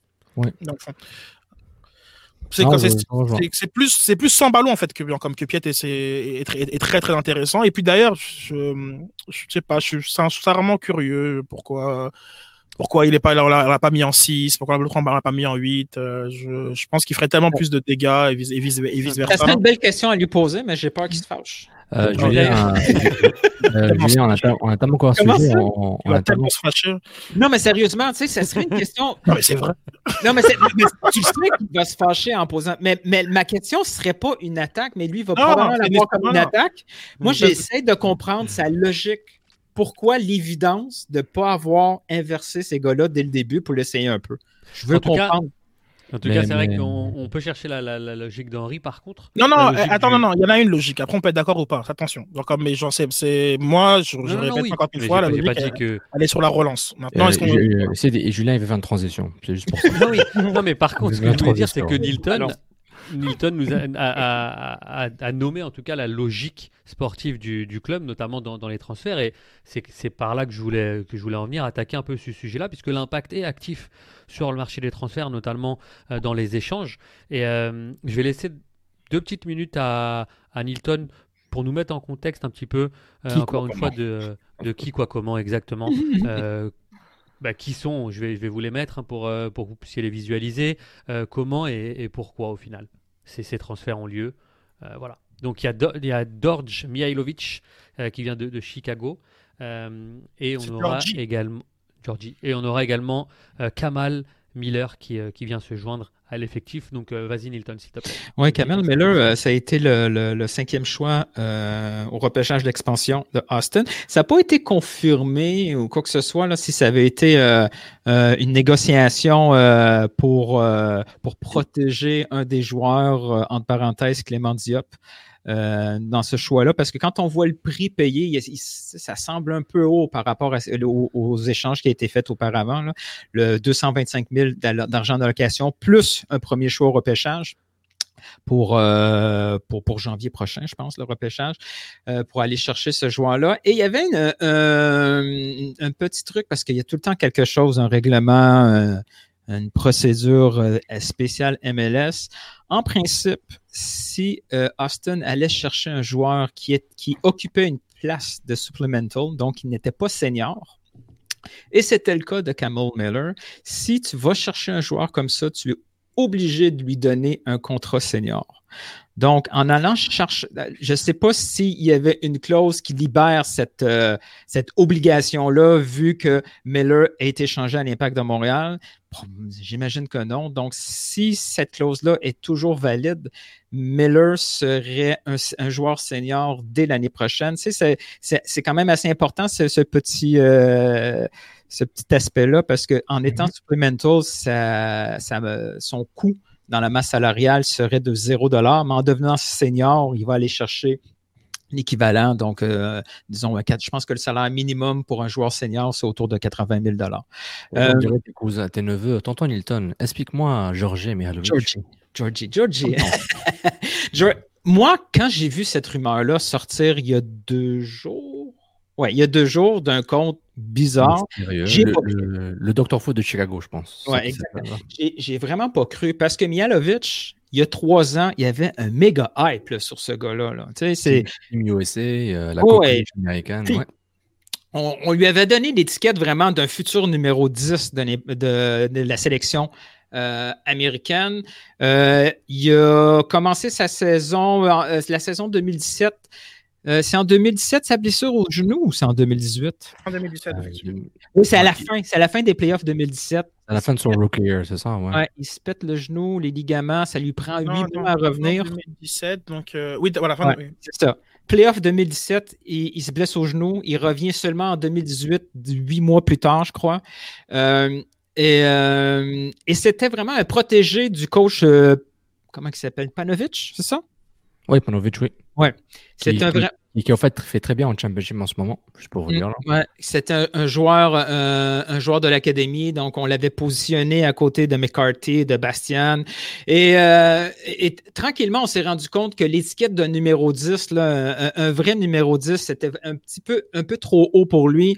C'est beaucoup plus un joueur. C'est pas nécessairement un box-to-box, mais c'est ce qui peut-être un peu plus le décrire. C'est un joueur qui est beaucoup plus offensif que défensif. C'est un joueur qui ne va pas nécessairement faire la dernière passe qui tue, mais c'est vraiment le gars qui relaie avec des passes vers l'avant. C'est pas un gars qui va faire beaucoup de travail. Il n'est pas là pour faire le travail défensif, même s'il est capable, mais c'est un joueur qui joue simple, qui voit les passes venir, il voit les opportunités de passe. C'est aussi un joueur qui est très bon aussi pour flairer les espaces pour lui-même, se positionner dans les espaces dangereux. Et sa polyvalence a fait en sorte qu'en cette saison, on l'a baladé un peu dans toutes les positions. On l'a mis comme deuxième attaquant, on l'a mis sur le côté gauche. Cette saison, il a essentiellement joué comme ailier droit, mais ça n'a pas l'air à cliquer super fort avec Nilton. Est-ce que tu penses que ces deux joueurs-là sont par rapport notamment à la signature de Zoran Basong et des quatre académiciens qui ne seront pas du tout des titulaires en puissance, est-ce que ces deux-là, pour toi, viennent en tant que titulaires? Si oui, est-ce que ça changerait éventuellement l'approche tactique de Thierry Henry? Parce qu'on s'aperçoit qu'au milieu, Sejdić, on l'a dit, a pris une autre dimension. Piette, c'est quand même le capitaine. Vanyama, il est là pour rester, j'imagine, puisque c'est quand même un DP. En défense centrale, on s'aperçoit que peut-être l'association Camacho-Binks, elle commence apporter ses fruits. Donc, est-ce que... Moi, ce que je vois, c'est vraiment deux besoins totalement différents qu'on vient combler. Là. Avec Kamal Miller, c'est un joueur de profondeur. T'sais, on remplace un right talent par quelqu'un qui coûte 2-3 fois moins cher. Ah, donc pour toi, c'est en complément qui sera pas titulaire. De la profondeur. C'est sûr que c'est de la profondeur pour commencer, avec un gars qui est capable de jouer à 3 ou sur un côté gauche qu'en défense. Mihailović, c'est d'autres choses. Puis on verra le sort de Camacho qui pourrait sceller le sort de Miller et d'autres joueurs. Tu sais, si Camacho reste, il y a encore des décisions à prendre par rapport aux gros salariés. Et puis Miller, ça peut être comme dit Nilton, une police d'assurance ou être un joueur à considérer peut-être comme qui fait partie de la rotation régulière des titulaires. Mais Mihailović, c'est un autre besoin. Dans quel sens, Nilton? Donc là, lui, c'est quoi? Lui, c'est vraiment dans la philosophie du club où on va aller chercher des joueurs qui ont de la capacité à se développer à un très, très haut niveau si tout se passe bien. On espère avoir la patte Thierry Henry sur ce joueur-là parce qu'il y a eu déjà des essais. Là. Il y a des essais avant de signer avec le Fire. Il y avait eu des essais je crois, Atlético Madrid. Il y a eu quelques essais aussi quelque part en Allemagne. Donc, c'est un joueur qui pense Europe, mais on a eu beaucoup de joueurs qu'on est allé chercher qui pensaient Europe et qui ne se sont jamais rendus en Europe. Mais lui, il a déjà cette expérience-là internationale avec avec la sélection américaine. Oui, on paye beaucoup d'argent en argent d'allocation, mais c'est cet argent-là, c'est juste de l'espace en masse salariale. C'est sur 2 ans, donc c'est moins pire que quand on l'a présenté 800 000. Là, ça avait l'air fou, mais sur 2 ans, moi, ça ne me choque pas tant. Sur un joueur à fort potentiel, certainement. C'est pas de l'argent qui sort des poches de l'Impact de Montréal. Je veux dire, c'est une façon de gérer la masse salariale. Si on est capable d'avoir des joueurs de profondeur qui coûtent rien, donc on n'est pas obligé de mettre de l'argent d'allocation puis qui sont là pour nous donner des minutes de qualité, ou si bien prendre cet argent-là d'allocation pour aller chercher des actifs à haut potentiel. Si ça se passe bien, un gars comme Mihailović, dans 2-3 saisons, on est capable de le vendre 2-3 millions là, en Europe. Et c'est comme ça que le club veut faire cette fameuse rotation-là d'effectifs. Et sa polyvalence fait en sorte que Mais si ça se passe bien, on peut avoir Sejdić encore au milieu de terrain, puis on peut avoir un Mihailović sur un côté, on peut avoir Mihailović comme deuxième attaquant. Ça aussi, c'est une caractéristique du recrutement d'Olivier Renard. C'est des gars qui ne sont pas unidimensionnels, c'est une seule position. Même chose avec Basson, c'est un gars qui n'est pas seulement capable de jouer sur un couloir gauche, il est aussi capable de dépanner comme défense centrale ou même un peu à droite. Donc, tous ces joueurs-là, on voit que dans MLS, ça arrive souvent qu'on joue 3 jours. On est aussi bien d'avoir des gars qui ont des jambes fraîches de qualité d'un match à l'autre. Là, tu parlais tantôt de philosophie, il y a cette espèce de virage jeunesse. C'est Jérémy Filosa qui avait fait l'espèce de décompte, le décompte. Donc, il voyait 15 joueurs entre 20 et 24 ans. 8 entre 16 et 19 ans, donc t'avais quand même un gros, et c'est là qu'encore plus que tu te dis que Vanyama, c'est tellement bizarre dans cet effectif là, genre sur sa place, la place qu'il prend fait pas grand sens. Donc j'aime l'idée que bizarre, le mot est fort par contre. Ouais, bizarre. Bien sûr. Non, mais comme la place, il est pas fort du tout lorsque tu compares justement au virage jeunesse et le coût de chacun. Parce que vas-y. Non, en fait, si tu me dis qu'il est bizarre parce que il coûte 3 millions, je te rejoins. Oui, si tu me dis qu'il est bizarre dans la philosophie, j'ai dit ça, comme vous êtes tellement vous jumpez vraiment sur. Ah, okay. Attention à des mots. Non, mais t'as vu, c'est ça. Donc, j'ai dit bizarre. Les deux ils ont attaqué, puis genre c'était en mode. Parce que tout simplement, c'est que je trouve que finalement ça va avec la philosophie. Parce que je pars du principe que Vanyama il vient aussi encadrer ces jeunes là. Et ça, moi en tout cas, tu me dis qu'il vient à un point. Ouais, c'est ça. Il y a encore de qui? Là, présentement, il fait des livres à Kiza. Julien, je suis d'accord. Je suis pas d'accord. Je pense que on minimise un petit peu l'influence que peut avoir quelqu'un comme Vanyama ou auprès de ces jeunes-là. Il faut comprendre que... Il faut comprendre que son rôle. L'extérieur, vous êtes capable de voir ça. Non, mais je ne parle même pas d'un point de vue impact. C'est ce qu'il vous donnerait. Julien, moi, je vais te corriger par rapport à ce que tu penses que tu voulais dire. Parce que je ne suis pas d'accord sur la dernière partie, ou dans le sens, parce que c'est la question qu'il faut poser demain, j'espère pouvoir la poser. Si vous le plaît, ne me la volez pas. Si vous la volez, dites Saphir Taïder avant de poser la question. C'est que c'est bien tout ce virage jeunesse, mais il faut des vétérans ou des joueurs d'expérience pour les encadrer. Et Wanyama serait un joueur qui pourrait les encadrer, mais Julien, Wanyama n'est pas là pour encadrer les jeunes, ils n'étaient pas encore là. S'il reste, il pourra les encadrer et les aider. De ce que disait Nilton, ce virage-là, finalement, il n'est pas né hier. Ils ne sont pas dit Olivier Renard et Thierry Henry. Avant hier, à peu près, c'était assez récent. Déjà, la première conférence de presse, on avait senti que Olivier Renard, c'était quelqu'un qui allait chercher de la jeunesse. Dès son arrivée, les gars, on l'avait déjà dit ici aussi. On avait dit c'est quelqu'un qui se projette, c'est quelqu'un qui va certainement jouer sur de la formation, sur la jeunesse. On peut pas aujourd'hui, quand on fait le bilan de saison, dire... Mais analyse... Mais non, mais bien sûr que oui. Genre comme moi, je suis pas d'accord vraiment avec le hier avant hier, mais analyse toutes les transactions depuis son arrivée. Tous les joueurs, je pense qu'ils ont tous les joueurs ont moins de 23 ans et moins. Je suis d'accord. Ça ne veut pas dire que ton DP ou que ton joueur entre guillemets, qui est déjà établi, ça va pas être quelqu'un au contraire qui lui a de l'expérience et qui va un petit peu porter ces jeunes-là. Alors est-ce que Vanyama le fait en ce moment? Non, mais dans l'idée, ça me choque pas d'avoir cette vision de virage jeune avec Vanyama. Et le point que Julien ramène est important parce que le virage jeune c'est important pour construire une équipe, mais il faut que l'Impact ramène des joueurs de qualité vétérans. Pas nécessairement des joueurs d'épée de top niveau, là, mais il faut que des bons joueurs. Tu peux pas avoir une équipe où les 11 titulaires ont tous 22 ans. Là. Ça va pas marcher. À moins que c'est tous des cracks, ça marchera pas. Il faut que tu aies des sortes de cadres qui sont là pour dire, OK, pour épauler sur le terrain et en dehors du terrain. Parce qu'il y a des joueurs qu'on connaît qui ont dû être des stars, qui sont jamais des stars parce qu'ils ont des problèmes en dehors du terrain. Puis il faut avoir ces encadrements. Il n'y a pas que le staff là, qui peut faire la loi et la discipline sur le terrain et à l'extérieur du terrain. Il faut que tes coéquipiers soient là. Et Wanyama, whoever, je m'en fous qui là, mais il faut que des joueurs de qualité dans des postes clés qui puissent encadrer l'équipe sur le terrain et en dehors du terrain. Sinon, je pense pas que ce projet va marcher s'ils font juste ces moyens d'âge, 11 titulaires et de 22 ans et que par miracle, c'est tous des cracks. Si c'est des cracks, tant mieux et bonne chance. Sinon, je pense qu'ils auront du mal à s'établir dans ce projet-là. Il y a des jeunes de qualité, où tu peux vraiment commencer à faire du marchandage puis avoir des... Mais il faut que ça ait des cracks, là. Attention, c'est pas avec des gars qui coûtent zéro. Là. C'est pas avec Basson qui était... Il va falloir que tu sortes le cash. Oui, mais même des jeunes de qualité, là, il faut que ce soit des cracks. Et non, mais je te rejoins. J'ai oublié Quioto. Quioto, c'est 28 ans. Et, c'est ça, 28 ans, comme si je m'abuse.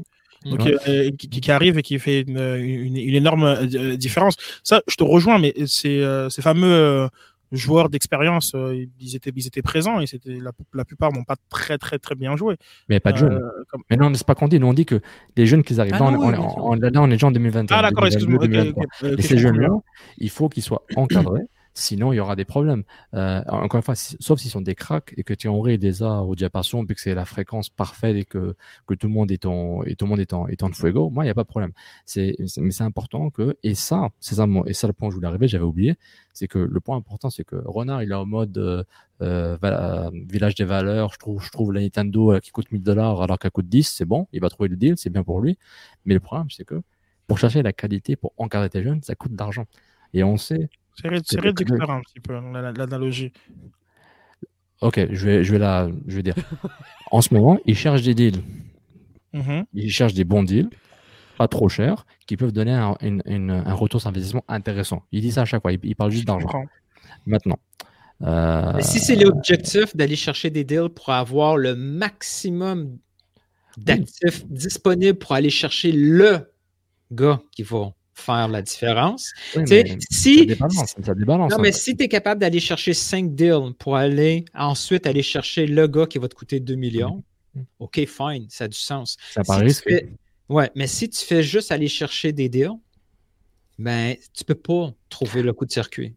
Oui, mais tu peux chercher des deals. Mihailović, ça a coûté cher en argent de location. Est-ce que c'est ça le but? C'est là où c'est drôle, je pense que c'était Nick DeSantis qui parlait de c'est quoi la philosophie d'Olivier Renard. Donc je trouvais ça drôle qu'il pose la question parce qu'on peut lui demander c'était quoi la sienne, mais c'est quoi le but dans le sens que on est capable quand même sans trouver ces fameux courts-circuits, on est capable d'avoir ces jeunes-là qui se développent et qui ils ont une valeur marchande et tu les revends, tu vois. Donc et là, si c'est ça le but premier, t'es capable de le faire même sans ce fameux joueur sur lequel t'investis. Fameuse Zlatan là où sur lequel t'investis beaucoup d'argent. Donc c'est ça je me demande un petit peu.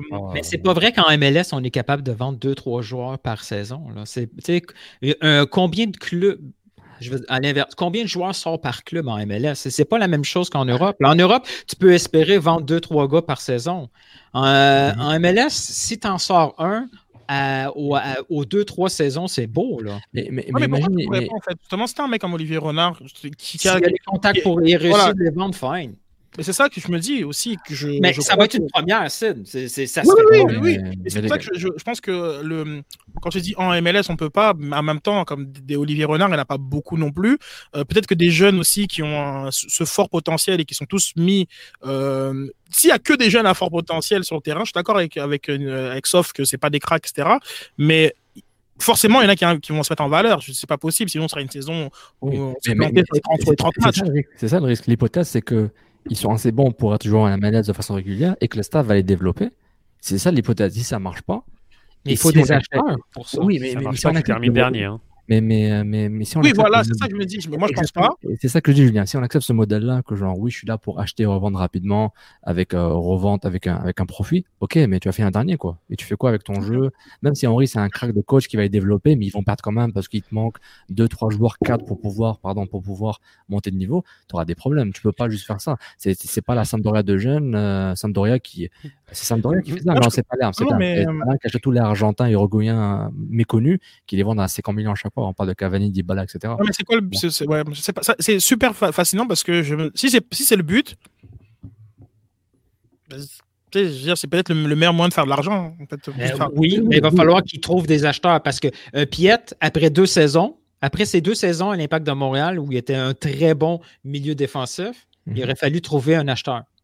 Est-ce que tu dis qu'il n'y en avait pas ou tu dis qu'il y en avait Au moment où il a eu sa plus grosse valeur marchande, c'était pas Olivier Renard, son directeur sportif, et sûrement que après dans le groupe de la Gold Cup, enchaîné sur ces 2 saisons-là, arriver dans le cercle du capitanat, ce qui donne toujours une plus grosse image de marque. Peut-être que si c'était Olivier Renard qui était là en directeur sportif, il aurait trouvé acheteur. Maintenant, vu que ça n'a jamais été la volonté du joueur, ça aurait été... non, mais la question, c'est de savoir, est-ce qu'il y a eu un acheteur et que le club l'a dit non, Nilton, ou c'était une hypothèse, là? Par rapport à Piette? Ouais. Non, je pense pas. Je sais pas. Ah voilà, non, parce que ce qui aurait été intéressant de savoir... Mon point, c'est plus, c'est beau d'aller chercher plein de jeunes comme ça. Un jeune qui réussit à confirmer en MLS après 2 saisons, est-ce qu'on a des acheteurs? Les cracks de MLS se vendent très bien. Un gars que ça fait 1 saison et demie, il y a 19 ans, 20 ans, 21 ans, où il a toujours été présumé comme une prochaine star MLS, lui, il va se vendre sans problème, peu importe c'est qui le directeur technique. Mais en MLS, un joueur qui est correct, qui a des bonnes saisons, qui a 26, 27 ans, tu sais, un gars comme Morris, il n'est pas vendu. Non, mais non. Jordan Morris, c'est pas vendu, ça fait longtemps qu'il est là, puis... Ouais, mais après, c'est... Jordan Morris, c'était pas déjà en Allemagne quand il est jeune? Il n'a pas fait la navette avant, il a fait des essais. Pour moi, je pense qu'il est confirmé, là. Non, excuse-moi, non, j'avais parti en Allemagne, non. Excuse-moi. Je pense qu'on parle de deux choses différentes, quand même. Non, je suis d'accord. Morris a été critiqué de ne pas avoir essayé d'aller en Allemagne parce qu'il y avait des... Je pense que c'est Jermaine Jones, comment ça s'appelle là? L'allemand-américain là, avec deux coups. Jermaine Jones, qui avait critiqué genre, t'as dû aller en Allemagne, te développer et tout là, quand il était à 23-24 ans. Mais tu sais, par rapport, tu sais, les cracks là, dont tu parlais, Nilton, là, c'était, comment ça s'appelle le gars de Philadelphie là? Aaron Donaldson, qui partait à Leipzig. Aronson. Ce joueur-là, il s'appelait Balotelli. C'était ça. On a eu notre Aaron Donaldson en moins cher, là, parce que c'était une époque différente. C'est une histoire. Non, mais on va revenir. Moi, je pense que Maurice n'est pas un bon exemple, parce que genre, finalement, Maurice, c'est un Piette. Genre, comme il vient de voir, il est né à Seattle, Maurice. Oui, c'est... Donc, peut-être que lui n'a jamais voulu. Il y avait si on creuserait, genre comme le statut qu'il a, c'est un statut qui sait qu'il serait compliqué à avoir ailleurs, et il est très bien et, en mode en joueur local, et qui est sûrement la tête d'affiche. Bon, il y a à côté, il y a un Loïdero quand même, il y avait un Piatti à côté. Il a une sale blessure en 2007-2018 où genre il y a manqué une saison complète. Sa carrière était en danger à un moment, qu'on peut dire que peut-être ce moment-là voulait partir. Mais peut-être moi, mais la carrière de Piatti en D3, genre espagnol, genre quand tu penses pas qu'elle était en danger à un moment donné. Ouais, mais il y a une différence entre un joueur. Vive Sportsnet, le Sportsnet a transformé sa carrière. Non, mais c'est surtout qu'on parle de deux choses différentes. Oui, je suis d'accord. Et Maurice, c'est un exemple, c'est pas le bon exemple pour mon point, mais pour l'encadrement de ces joueurs-là, par rapport aux jeunes potentiels revendeurs qui sont bons et qui peuvent jouer 15 à 20 matchs à MLS facilement, ceux qu'ils ont pris, notamment Mihailović, il n'y a aucun problème, même plus. C'est que Renard, qui a des directives claires du club et qui a dit au Saputo, je ne dépenserai pas, je ne veux plus dépenser Piatti 6 millions. Je ne vais plus dépenser, par exemple, je sais pas moi, Taïder 3-4 millions. Oubliez ça. Je vais pas dépenser avec Columbus pour chercher Zelarian à 11 millions de Tigres de transfert. C'est fini ça. Mais malheureusement, pour encadrer ces jeunes. Bon, Piatti n'est pas venu gratuitement, là, mais il y a des transferts PayPal qui se passent, là. mais c'est que... Quand tu parles de flag, écoute ce que tu racontes. Je dis n'importe quoi, moi. Christophe, termine, parce que j'aimerais bien passer sur ta passe décisive juste après. Pas de problème. C'est que, mais ces joueurs-là, ça coûte de l'argent. Tu peux pas t'attendre à avoir un club qui compétitionne avec d'autres clubs qui dépensent de façon drastique et agressive. Oui, mais est-ce que c'est ça qu'ils veulent? Je suis d'accord. Moi, je te dis, moi, je donne mon opinion par rapport. Si tes attentes, c'est que tu espères par miracle, et c'est pas un miracle, hein, mais que Henry prend ces jeunes-là, puis les gars, on va vous développer, on va faire un jeu de léché, il n'y a pas de relégation, on s'en fout, le but c'est qu'on joue bien, moi ça ne me dérange pas. Mais si vous n'êtes pas clair et honnête avec le public, vous êtes dans la chenoute, parce que ça va faire mal au niveau des matchs du club, si vous n'êtes pas honnête, et si vous êtes capable de nous expliquer ça au bilan. Là, exact. Et je profite de la passe décisive de Sofiane, puisque tu as parlé donc de ce DP là à Columbus, et Lucas Zelarian qui a été finalement l'artisan puisque on se rappelle que l'Impact a joué la Ligue des Champions, mais il y a quand même eu une finale de MLS Cup la semaine passée, Columbus contre Seattle. Columbus a gagné 3-0, donc avec un doublé de leur DP, hein, Lucas Zelarian, un but de Derrick Etienne. Et avant cette finale, beaucoup voyaient Columbus perdant d'une part, et en plus de ça, quand il y a eu le rajout des cas Covid, alors beaucoup voyaient surtout Sofiane. Moi, j'ai paniqué. Je dis fort. Donc là, j'attaque effectivement Sofiane frontalement parce qu'il a même. Moi aussi. Non, je voyais. Oui, non, mais je t'ai pas vu. J'ai pas vu ton tweet. J'ai pas vu ton tweet. Sauf que j'ai vu celui de Sofiane où il disait tiens, si Seattle gagnait, est-ce que ce serait un astérisque à côté de Seattle parce que la finale, on devrait ne pas la jouer, etc. Non, finalement, score sans appel. Parce que ça, il serait que là, il aurait été comme ça. Finalement, donc score sans appel. Et finalement, quand on regarde la saison de Columbus, elle est vraiment quasi parfaite. Ma première question, c'est est-ce que pour vous, c'est un beau champion, le Crew et là, dans un second temps, est-ce qu'on voit trop cette dynastie entre guillemets de Seattle, est-ce qu'on voit cette équipe finalement trop surcotée? Une question à la fois, mon frère. One question at a time. On fait. C'est parce que je sais que vous allez garder le ballon au moins. Non, mais j'ai. T'as raison. Pour moi, le. Non, Julien. J'ai ton bonheur. J'ai un graphique pour ça. Là, il arrive le graphique là, juste en dessous là. Donc bien sûr, je vais laisser l'honneur à Sofiane puisque lui, il les voyait perdants. Donc, est-ce que pour toi, c'est un peu champion le Crew? Non, honnêtement, je suis content qu'ils aient gagné parce que déjà, j'ai pas. Et là, pour le coup, le DP à 11 millions, il vaut le coup. Hein.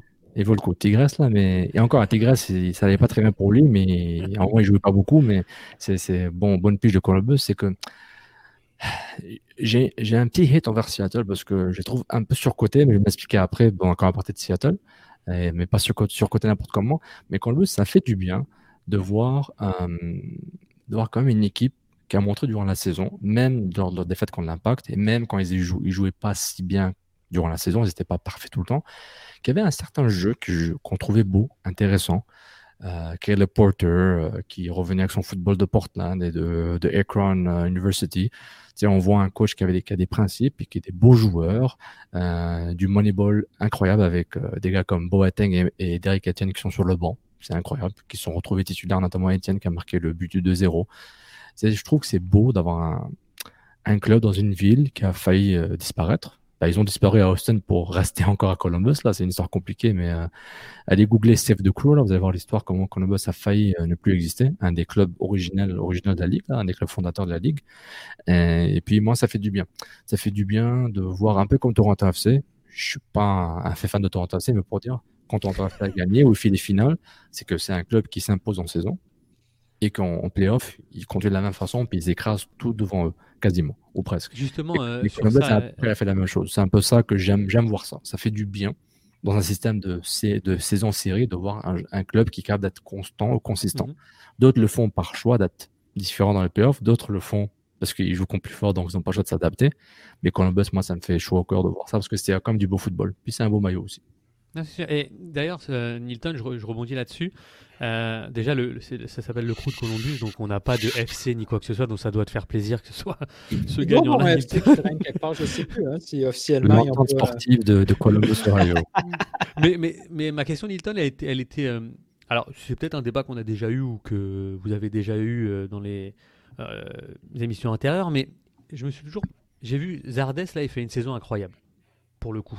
L'attaque en pointe. Et je me suis toujours demandé si en MLS finalement, c'était pas l'atout principal. Genre, t'as un attaquant qui marque. Alors, vous allez me dire, c'est peut-être pareil dans tous les championnats, peut-être. Mais j'ai l'impression que en MLS, si t'as ton buteur, tu peux te permettre de n'importe quoi. Plus un milieu offensif. Ouais, il faut la combinaison. Ouais. Non mais je sais pas s'il faut parce que Zardes, j'ai vu un petit peu sa saison. Et il y a des fois, il se les crée tout seul. Hein. Surtout là, dans les playoffs et tout, il portait souvent l'attaque. Mm-hmm. Et je me demande si c'est ça finalement. Est-ce que la MLS, c'est obligatoirement un championnat où tu dois avoir ton numéro 9, mais le serial buteur genre. Vas-y, sinon, tu t'en sors pas sur la durée. J'ai un numéro 9 de qualité, là. Un gars qui plante des buts, va te sauver n'importe quelle tactique. Ça va te sauver beaucoup, beaucoup de tactiques. N'importe quelle tactique sans numéro 9, c'est pas possible. Mais ça dans n'importe quelle ligue où tu crois que c'est plus préparé. Mais en MLS, c'est pire parce que c'est difficile d'avoir cette qualité-là ailleurs. Mais on voit aussi dans MLS de plus en plus le meneur de jeu, là, le créateur est un must. Et ça fait une grosse différence. On avait deux. Dans cette équipe-là, il y avait. Vous donner des exemples? Mais dans la finale, on avait le meilleur exemple. Il y avait Lodero qui était blessé.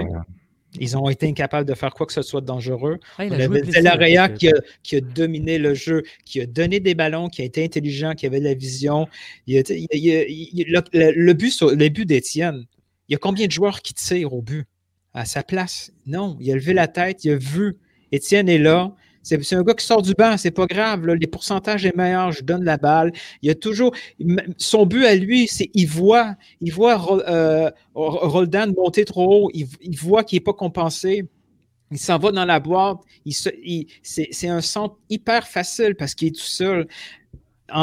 Oui, le numéro 9 en MLS a toujours eu la grosse importance, mais je sens que de plus en plus aussi, il faut qu'il y ait ce créateur-là, parce que sans créateur, parce qu'en face, Seattle aussi, il y avait des buteurs, mais sans ce gars-là qui prend le ballon puis qui crée le jeu, c'est beaucoup compliqué. Sans faire de raccourcis, c'est justement où les numéros 10 vont tous en MLS? En MLS, c'est juste les numéros 10 qui viennent ou c'est juste eux qui décident de jouer un numéro 10? C'est peut-être plus facile pour un numéro 10 en MLS? Mais j'avoue, je dis ça comme ça. C'est, bon, c'est un bon point, Nilton, je dis ça comme ça. Parce que, encore une fois, c'est une analyse avec impression, Optazaz, évidemment, sans stats, sans rien. C'est que, tu sais, il y a sans impression, sans stats. Donc, ça doit être bon. Non, mais je pense que tu as raison, c'est un profil. En fait, c'est plus facile de mieux s'exprimer du côté de la MLS. Dans l'axe. Ouais, dans l'axe, en fait. Est-ce que ce sont des 10? Je pense pas qu'ils joueraient 10 si ils étaient en Europe, dans les gros championnats européens. Donc, il y a ça, en fait. Et à l'inverse, il y a plein de bons joueurs de qualité dans les grands championnats européens. Tu les mets en MLS, tout d'un coup, ça devient des 10 alors qu'ils sont pas. Ouais. Donc, je pense que c'est comme ça. C'est un petit peu des deux. Ouais, mais je te rejoins plus sur le côté le milieu au créateur, parfois qui a une espèce de deuxième attaquant. C'est la grosse tendance. La grosse tendance, généralement, c'est celui qui a ce joueur-là, qui performe le mieux avec le gardien. Sauf que le gardien, sur 3-4 matchs, parfois, voilà, on a vu que ce soit des Fry ou autre, genre comme c'est avec le gardien, c'est je pense, la plus grosse. Mais ce qui est bien avec Columbus, c'est qu'on a eu droit à une recette différente. Là, ça fait du bien de sortir d'un Atlanta, de LAFC, où c'est une équipe All-Star, c'est le budget qui fait gagner.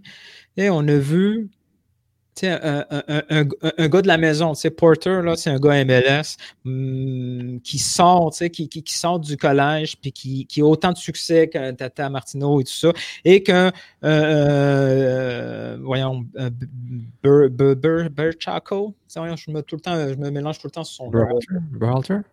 Non, le directeur technique qui vient de Toronto, là, Berbatchenko, lui, il a passé du gros budget de TFC, il est allé en Columbus avec un budget différent, mais il a aussi, il n'a pas seulement utilisé la touche unique MLS, il est allé chercher ce game changer en Zelaria, où ça coûte aussi de l'argent, c'est un 7 millions. Oui, mais c'est ça, Neil, c'est beaucoup d'argent. Mais si Columbus doit passer par là pour réussir, on revient. Non, mais je me demande, en fait, parce que c'est beaucoup d'argent. Et il y en a qui faisaient le lien, Columbus, petit marché. Il a mis 7 millions pour avoir un joueur. Mais quand on dit petit marché, c'est par rapport aussi à la ville, la zone géographique. Oui, voilà, mais après, bon. C'est pas juste du budget. Oui, mais je trouve que malheureusement on n'a pas eu la liste des salaires cette année là par l'association des joueurs pour avoir une analyse un peu plus fine de ce qui est dépensé réellement. Mais même Nagby il n'est pas payé en peanuts, tu vois. Donc ou même Zardes qui avait quand même un bon salaire à LA Galaxy. Donc je me demande quand même. Sans dire que c'est une grosse équipe de la MLS, mais au niveau de ce qui est dépensé, peut-être qu'on se répète surpris, peut-être qu'ils sont quand même peut-être à la fin du premier tiers, tu vois, genre comme pas dans les gros, mais plus dans les équipes qui quand même ont investi. Et là, on serait aussi dans une constante. Est-ce que vous voulez une théorie du complot? S'il te plaît, oui. Attends, Sofiane, est-ce que tu peux la garder juste ou pas? Parce que j'aimerais que Sid revienne sur ses propos de la semaine passée, s'il veut, hein, parce que je me suis rappelé qu'il avait dit qu'il ça serait pas catastrophique, mais que lui, il aimerait que les champions, ce soit le LAFC, que ce soit le LA Galaxy, non, que ce soit Seattle. Je n'ai pas dit ça. Je ne voulais pas d'une finale Minnesota. C'est juste Minnesota qui ne voulait pas. Ah, c'est juste Minnesota. Ah, okay. Il y a quelque chose contre Minnesota. Non, c'est pas vrai. C'est pas juste. C'est-à-dire qu'en fait, à partir du moment où, de l'autre côté, dans l'Est, c'était le Crew. J'aurais aimé, j'ai aimé, je suis content, une opposition comme Seattle, et je pense que ça rend le Crew un plus beau champion encore que de battre Seattle versus on a eu des finales genre on va rester poli, mais bon, genre comme des ouais, mais Kansas City, ils avaient battu qui, genre attends, genre comme voilà, bon, ok, merci. Ah non, pas j'ai des conneries là. Quand Portland a gagné, ils avaient gagné contre le Crew, je crois. Enfin, voilà, mais on s'en fout. Il a assumé ses propos. Ce que dit David, maintenant je me rappelle, c'est qu'il préfère que l'enjeu soit plus grand, que ce soit juste un grand club, un petit club ou deux petits clubs. Donc, il préfère LAFC Toronto ou Toronto Seattle à chaque année. Yes, il assume. Il a raison. Il a raison aussi. La MLS, là, c'est ils sont à trois mauvaises décisions de venir la Ligue Grèce Division 2. Là, on ne sait jamais. Là, financièrement, parce que les gens ont un peu vraiment mal interprété. Mais on a besoin quand même d'un gros. On a besoin d'une équipe. D'une vitrine, bien sûr. D'une vitrine, voilà. C'est un très bon terme. C'est vitrine, parce que c'est gros, c'est un peu. Mais on a besoin de points, de repères. Et je crois que Seattle, avec ses 4 ou 5 finales, je ne sais pas quoi, durant les dernières années, c'était un bon point de repère et qui valorise encore plus Columbus Crew quand il gagne. Et j'aurais eu aucun intérêt, comme je suis parfaitement honnête avec vous, je l'aurais même pas regardé, genre comme le match. Comme un autre. Voilà. Mais quand tu dis on a besoin, c'est qui? C'est nous, les partisans? Alors, ou c'est l'international? Non, c'est le marché de télévision américain qui a besoin de ça pour avoir des grosses cotes d'écoute. Donc localement, parce qu'il y a un véritable problème. On a montré les audiences. Les audiences étaient meilleures. Pourquoi? Parce que là, il n'y avait pas Toronto. Donc de facto, tu mets l'équipe canadienne, les audiences sont plus basses au niveau américain. Donc, il n'y avait pas Toronto et les audiences étaient meilleures. Mais plus finement, lorsqu'on regardait, elles étaient bonnes, mais juste dans les marchés respectifs. Donc, on a vraiment eu, comme à Seattle, on a eu après justement ce qu'on appelle du hate watching au niveau de Cincinnati. Je pense que c'était comme c'est Cincy qui regardait gens comme qui voulait voir le Crew perdre. Et aussi à Portland, on est habitué, nous aussi, on regarde beaucoup. Voilà, à Portland, on voulait voir 3-0, Seattle perdant. Il y en a 3-0. C'était comme ça. Alors. Non, mais c'est ça le truc, c'est ça. Donc, c'est marrant. Donc, il y a toujours dans le marché rival, il y a aussi des grosses cotes d'écoute parce qu'on veut les voir perdre. Ouais. Mais au-delà de ça, ils n'ont pas réussi à rejoindre au niveau genre, comme du territoire américain. Ça peut s'expliquer dans une plus grande tendance sur la télévision et le sport, la pandémie, etc. Ouais. Donc voilà. Donc, mais pour répondre à Nilt, c'est même pas pour plaire à des je ne sais où, genre comme aux Mexicains ou genre aux Européens. C'est pas ça le point. C'est vraiment sur le marché local. Alors maintenant. Attends, mais c'est la breaking news. Breaking news. Théorie du complot. Ah, merci. Wow. J'ai une théorie du complot. Breaking et en plus complot. Wow. J'ai une théorie du complot par rapport à Columbus, c'est que puis c'est pas QAnon, c'est pas les globalistes là, c'est pas les aliens. On va être déçus. Les aliens là, mais je pense. Vous groupez tellement de mots qui font que ce podcast va pas sortir. Tous ceux qui sont là, genre comme je pense que ce podcast ne va pas sortir finalement. On va couper. Sofiane, ma mère m'appelle pendant ce temps-là et j'ai vraiment le goût de le prendre cet appel-là. Monsieur Bezbatchenko, qu'est-ce qu'il faisait avant d'arriver à Toronto FC? Il faisait partie du groupe de recrutement central MLS qui gérait beaucoup de recrutements, MLS, les contrats, qui décidait les salaires de certains DP, tout ça. Donc, c'est bien, je dis intéressant. On l'a découvert à Toronto. C'est qui ce nerd là avec, c'est que le Millhouse là, de la MLS, les ressemblants Millhouse de Simpson. Et puis, c'est vrai que ce Millhouse, c'est un génie des budgets salariales, du cap salarial. Il connaît par cœur la Bible. Du budget salarial MLS et des règles MLS, puis pouf, Toronto qui investissent beaucoup plus d'argent avec Bezbatchenko, puis réussissent. Miracle. Une franchise qui était en catastrophe, puis soudainement, elle se renouvelle et avec son blindé Big Deal, a fait 3 finales, en gagne une et a failli faire un quadruplé historique, un camp à la Ligue des champions contre CACAF. Intéressant. Columbus Crew, un club qui était au bord de la dérive pas nécessairement financière, mais comme on l'a dit, ils étaient supposés partir à Austin. Leur propriétaire a voulu les prendre à Austin à la fin de la match où il a contrôlé une nouvelle franchise d'expansion à Austin, qui est devenue Austin FC, puis Columbus sont restés. Comme a dit notre ami, je pense que c'était Mathieu Bernier ou Étienne Bélanger pour dire que c'est les propriétaires des Browns de la NFL. Ouais, Étienne et Mathieu font des très bons points parce que justement, on a un narratif qui est un peu biaisé sur le crew. Celui qui voulait, le propriétaire qui a menacé de partir parce que il trouvait que c'était pas un marché rentable, il n'avait pas son stade, etc. Ouais. C'est plus lui, c'est un autre propriétaire. Et lui, il partait à Austin pour créer le Austin FC. Un stade à 300 millions. C'est pour ça que moi, les parallèles avec l'Impact de Montréal, je les vois pas, les gars. Genre, comme je vois pas, genre 300 millions. Fait parallèle. Hein. Oui, en fait, je pense qu'il y a quelque chose de très. Il faut qu'on comprenne. Hein. On se parle, mais on parle aussi à d'autres personnes en même temps. Le complot. Le complot. Toi, je sais très bien que tu t'en fous complètement du stade de 300 millions de Columbus, donc je te parle pas à toi, Jules. Le complot. Et par hasard, Columbus qui s'est retrouvé, il y avait des rumeurs bien avant que Columbus avait des troubles. Et soudainement, il vient. Puis soudainement, Columbus, c'est un renouvellement. Ils ne vont pas les tirer l'an dernier. Ça arrive de ne pas faire la série. Puis le gars, c'est que par hasard, le gars qui connaît la Bible de la menace par cœur des règles, sauve le Toronto FC et sauve le Columbus Crew. Donc il faut le faire venir à Montréal ou pas ? Déjà, de 1, oui, comme président, éventuellement. De 2, quel hasard que deux franchises qui étaient dans la merde en termes de football sportivement, soudainement, le gars, il vient et back-to-back. C'est quoi? C'est une espèce de fixeur? T'es complètement fou. Moi, je suis presque convaincu que c'est un fake. La menace, c'est des gars, va fixer des franchises. Je te garantis, il va se retrouver dans 4-5 ans. Il va trouver dans un Pulp Fiction, là, c'est qui le gars là, qui va. Écoutez-moi, le gars qui va nettoyer la merde. Il va nettoyer, ouais, c'est exactement ça. Le 17 décembre 2020, il est 9h05 p.m. Trop tard pour faire un podcast déjà.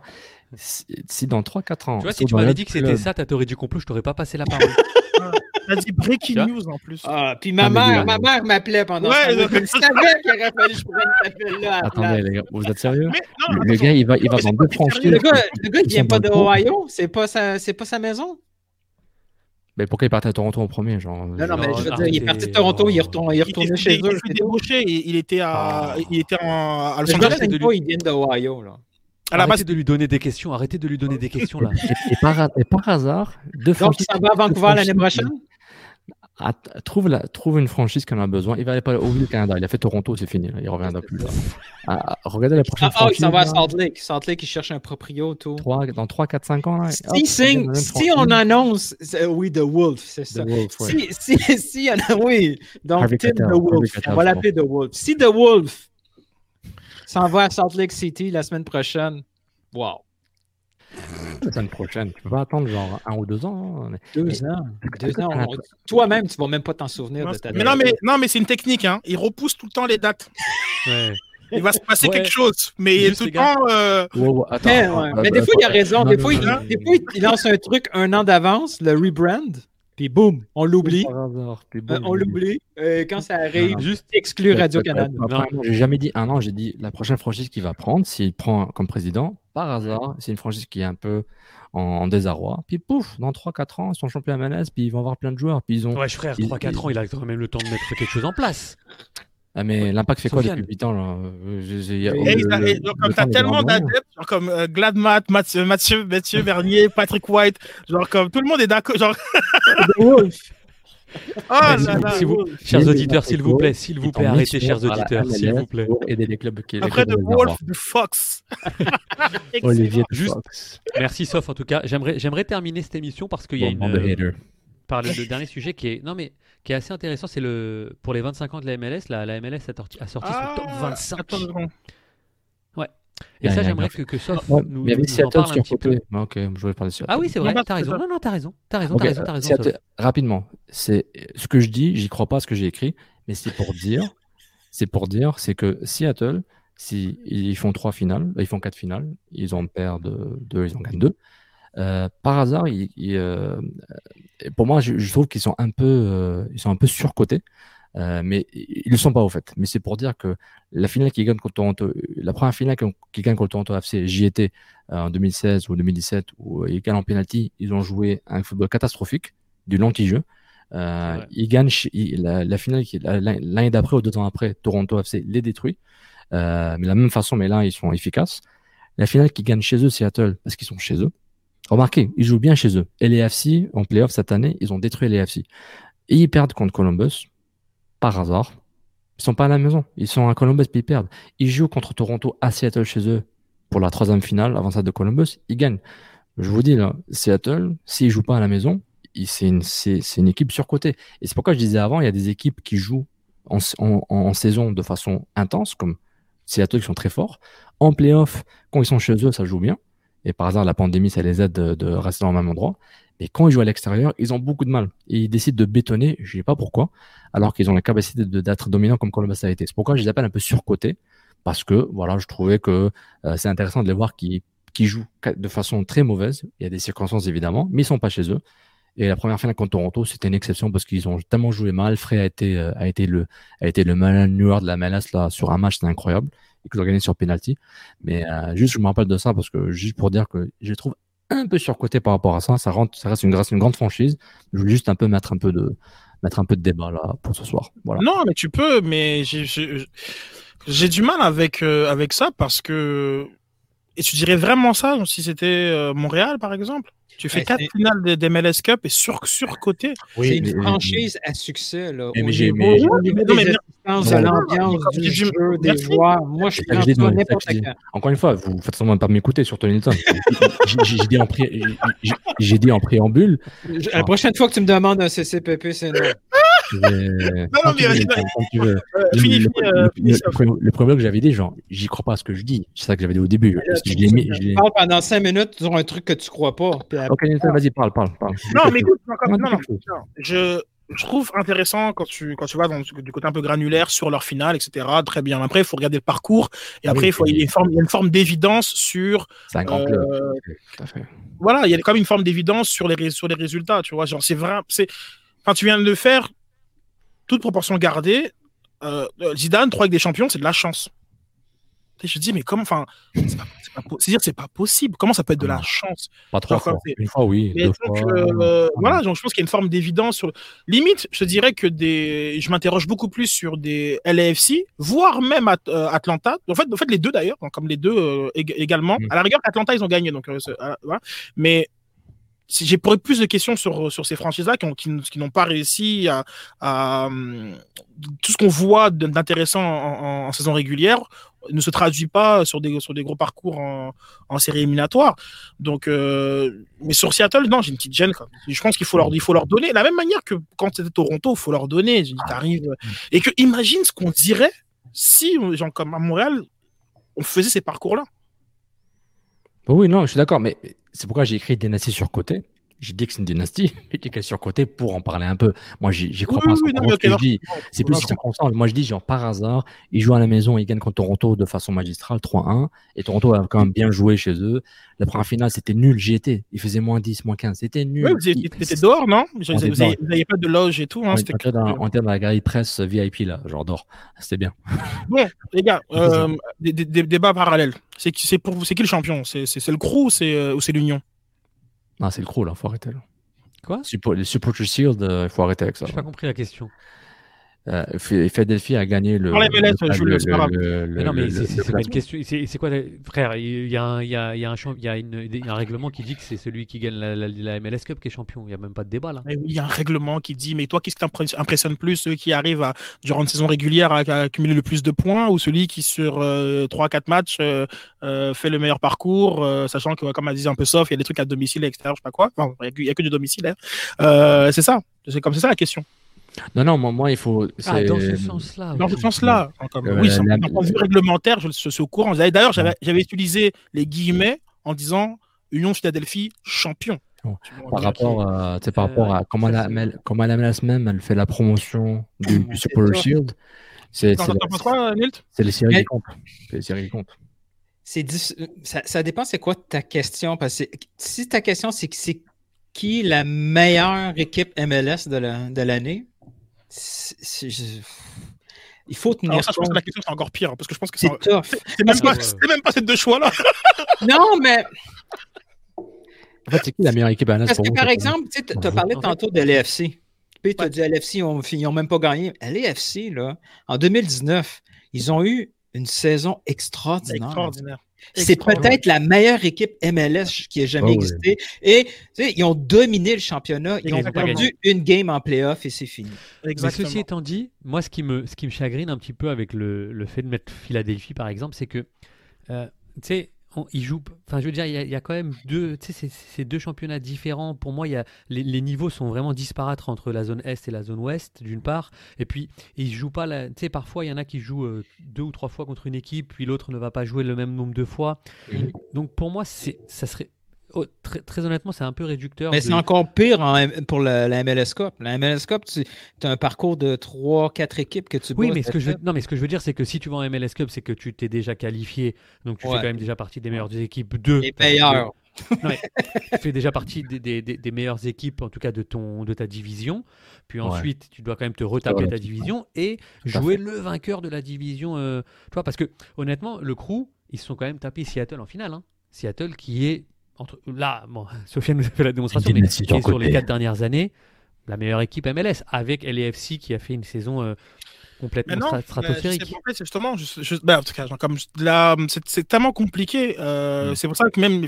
Vous préférez, je vais vous proposer la question. Vous préférez faire la saison de Philadelphie ou la saison du Crew?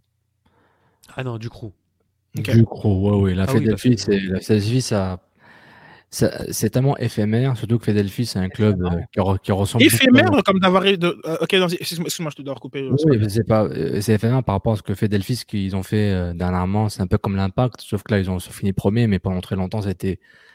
Ils servent à quoi dans la vie, quoi? Comme l'Impact, vous faites quoi? C'est quoi votre projet de jeu? Philadelphie, pendant très longtemps, on dit, c'est quoi votre projet? Alors que depuis Curtin, qui aurait dû être viré 4 fois, ils l'ont gardé. Là, ça a marché. Mais voilà, quoi. L'année prochaine, ils finissent dernier, puis on n'en parle plus. Et Columbus n'a pas fait les séries l'an dernier, là, il gagne. Tu sais, les séries, c'est malheureusement, on est obligé d'un peu d'oublier notre héritage foot hors MLS, de dire, c'est un système de play-off, on regarde les séries, la saison, c'est bien, mais on attend tous le decision day, qui rentre pas, puis let's go, on roule les dés. Malheureusement ou heureusement, mais il fait je respecte. C'est jugement, c'est plus le côté. Bon, déjà le Crew, c'est pas un bon exemple parce que justement, ce qui est bien, le Crew, ils ont fini 3e de l'Est. Donc ma question, évidemment, la réponse, c'est le Crew parce que le Crew a bien fait en saison régulière et a bien fait en série. Disons que une équipe, que l'Inter Miami gagne ces séries-là. Genre, ce qu'il faut remettre, c'est 4 matchs, les gars. Comme il faut vraiment remettre ça dans le, c'est 4 matchs. C'est même pas aller-retour maintenant. Avec la réforme des séries, c'est 4 matchs. L'Inter Miami. C'est pour ça que les playoffs, la MLS doit être beaucoup plus sévère. On ne doit pas accepter 60% des équipes d'une conférence à l'autre. Si on veut. On veut décider que c'est le trophée MLS Cup, c'est le plus important trophée à gagner. Il faut être sévère à l'entrée des playoffs. Il faut que ça soit les meilleures équipes parce que, comme tu as dit, Julien, c'est des calendriers débalancés. Donc, si tu es premier de championnat, c'est pas nécessairement que tu es la meilleure équipe, peut-être parce que tu as joué plus de matchs à domicile contre des équipes plus faibles, et ainsi de suite, ce qui fait en sorte que les 6 points d'écart, ça explique ça. Mais là, comme tu as dit, Sid, le fait que Crew n'était pas très loin de Philadelphie dans le classement général et qui confirme aussi en MLS Cup, c'est la meilleure équipe de la saison. Mais va falloir. Si ça avait été New England, si ça avait été Montréal. Juste un point. Quand on s'aperçoit quand même que les gagnants de la Coupe MLS. C'est tellement ce que je vais faire quand on va raccrocher. Je vais regarder. Parce que je crois que finalement, c'est vrai. Mais oui. Historiquement, sur les dernières années, je crois que c'est vraiment les top 4 qui se retrouvent tout le temps. Je crois. C'est ça que je voulais vous dire. C'est qu'à un moment donné, dans le football, il n'y a pas de... Tu sais, à un moment donné, la vérité... mais il y a eu un moment où Houston était rentré. Toronto, Seattle, ils ont toujours fini dans le top 4. À ce moment-là. Qui Houston. Non, mais je parle des gagnants. Non. Mais on parle de. En tout cas, je pense pour Julien, on parle sur les 5 dernières années. C'est comme là, quand on commence à voir l'espèce de la MLS 3.0. Là. Donc, comme là, c'est ça, parce qu'au final, ce que Nilton disait, et il a raison à juste titre, vu qu'on prend énormément d'équipes, genre on en prend 10 sur 12 ou 10 sur 14 qui font les playoffs, effectivement, c'est réducteur. Mais quand tu vas regarder les gagnants, tu vas t'apercevoir qu'ils sont à chaque fois dans le top 4 de leur division. Parce que. Ce que je veux dire, c'est que les playoffs, etc., ça se joue pas en une semaine. Et là, ce qu'a dit Nilton sur New England, ils ont fait une illusion parce que, excusez-moi, mais sur cette année, je pense qu'ils ont le meilleur trio offensif que la MLS peut compter. Et c'est comme ça qu'ils ont pu espérer faire quelque chose. Mais sinon, c'est une équipe qui prend la porte, ça se trouve, contre Montréal. Il n'y a pas de secret. Ils ont failli. Le rêve. Ouais, New England. New England. Attends, le match finit. Je ne te dis pas qu'ils doivent perdre. Je te dis qu'à un moment, il n'y a pas de secret. Et que tu ne peux pas faire une saison en demi-teinte et espérer aller gagner le trophée MLS en fin de compte. Et tu vas voir que les stats nous le disent et nous le confirment. J'ai les années, là. Donnez-moi. Là. Vous voulez quoi ? Vous voulez commencer 2015 ? Oui. Ouais, c'est quand ça marche que 2015 en... 2015, Portland gagne. 2-1 contre Columbus. Puis j'arrive là. Ils sont troisième. Derrière Vancouver, mais Dallas était premier avec 60 points. Dallas ils ont un peu fumé quelque chose. Ils ont dit on va faire 60 points là, on se calme. Ils avaient Oroti, je pense. Non, pas encore. Oroti est à Portland sur le banc. Il est champion à MLS. Après 2016, c'est Seattle, Toronto, la première finale, là, la finale pourrie de Seattle. Puis eux, Seattle ils étaient quatrième. Mais comme ils étaient quand même loin, c'était une conférence de l'Ouest très fort. Je parle des quatre premières. Si ça va au-delà, c'est que j'ai tort. Donc, non, tu auras raison. Toronto FC 2017, je ne sais pas si on a regardé, ils étaient premiers. Atlanta 2018, j'étais aussi dans le top, là, dans le top 2, je pense, de l'Est, on est d'accord. Et après, Seattle Columbus. Donc, ouais, c'est vrai, ça confirme la règle un peu par rapport à ça. Il y a eu la domination du LA Galaxy, là. 2011 et Beckham, Keane et tout ça. Je vois leur classement. D'ailleurs, 2011, Sid, pour revenir à ton 2014, point, si jamais l'Inter Miami avait gagné, là, ça aurait été une vitrine complètement désolante. Là, je suis d'accord avec toi. Mais là, on est dans... Tu sais, la MLS a ses standards qui sont ceux qui sont, mais en tout cas, ce sont des standards qui disent que tu peux pas jouer en dilettante tranquille. Je pense que c'est pas possible. Genre, comme il y a joué un article là, de Thierry Henry, enfin une quote de Thierry Henry, tout est possible. Oui, mais non. En fait, non. Tu vois, il faut aussi prendre ça en considération qu'il y a quand même plus souvent qu'autre chose des logiques dans le foot au final. Il y a des grandes chances que tu frappes un mur. Il y a plus de chances que tu frappes un mur rapidement si tu fais des exploits pour te retrouver en finale de conférence et tu te fais détruire par. Oui, non, mais c'est sûr que parce que comme les exceptions, on va les retenir et on va justement s'en servir d'exemple et on va les ressortir, etc. Le what if là, oui. Mais il y a beaucoup plus. Mais c'est bien. Merci Sof d'avoir fait ce travail-là parce que tu prouves que ma question finalement elle fait pas vraiment de sens. Le supporter shield c'est cool. Mais en même temps, il y a quand même une grosse corrélation entre les équipes qui fonctionnent bien en saison régulière et les chances de gagner les. Oui, mais ça n'a pas toujours été le cas normand. Sur les tops, sur le. Attends, excuse-moi, j'ai mal lu ta quête. La principale raison pour moi, c'est que les top 4 jouent tous leurs matchs retour à domicile pour avantage. Voilà, après, c'est mérité sur la. C'est mérité sur l'ensemble. Ils l'ont changé, ils l'ont modifié. À l'époque, c'était ça, mais maintenant, c'est toujours le seed, comment on dit en français ? Le rang, je ne sais pas.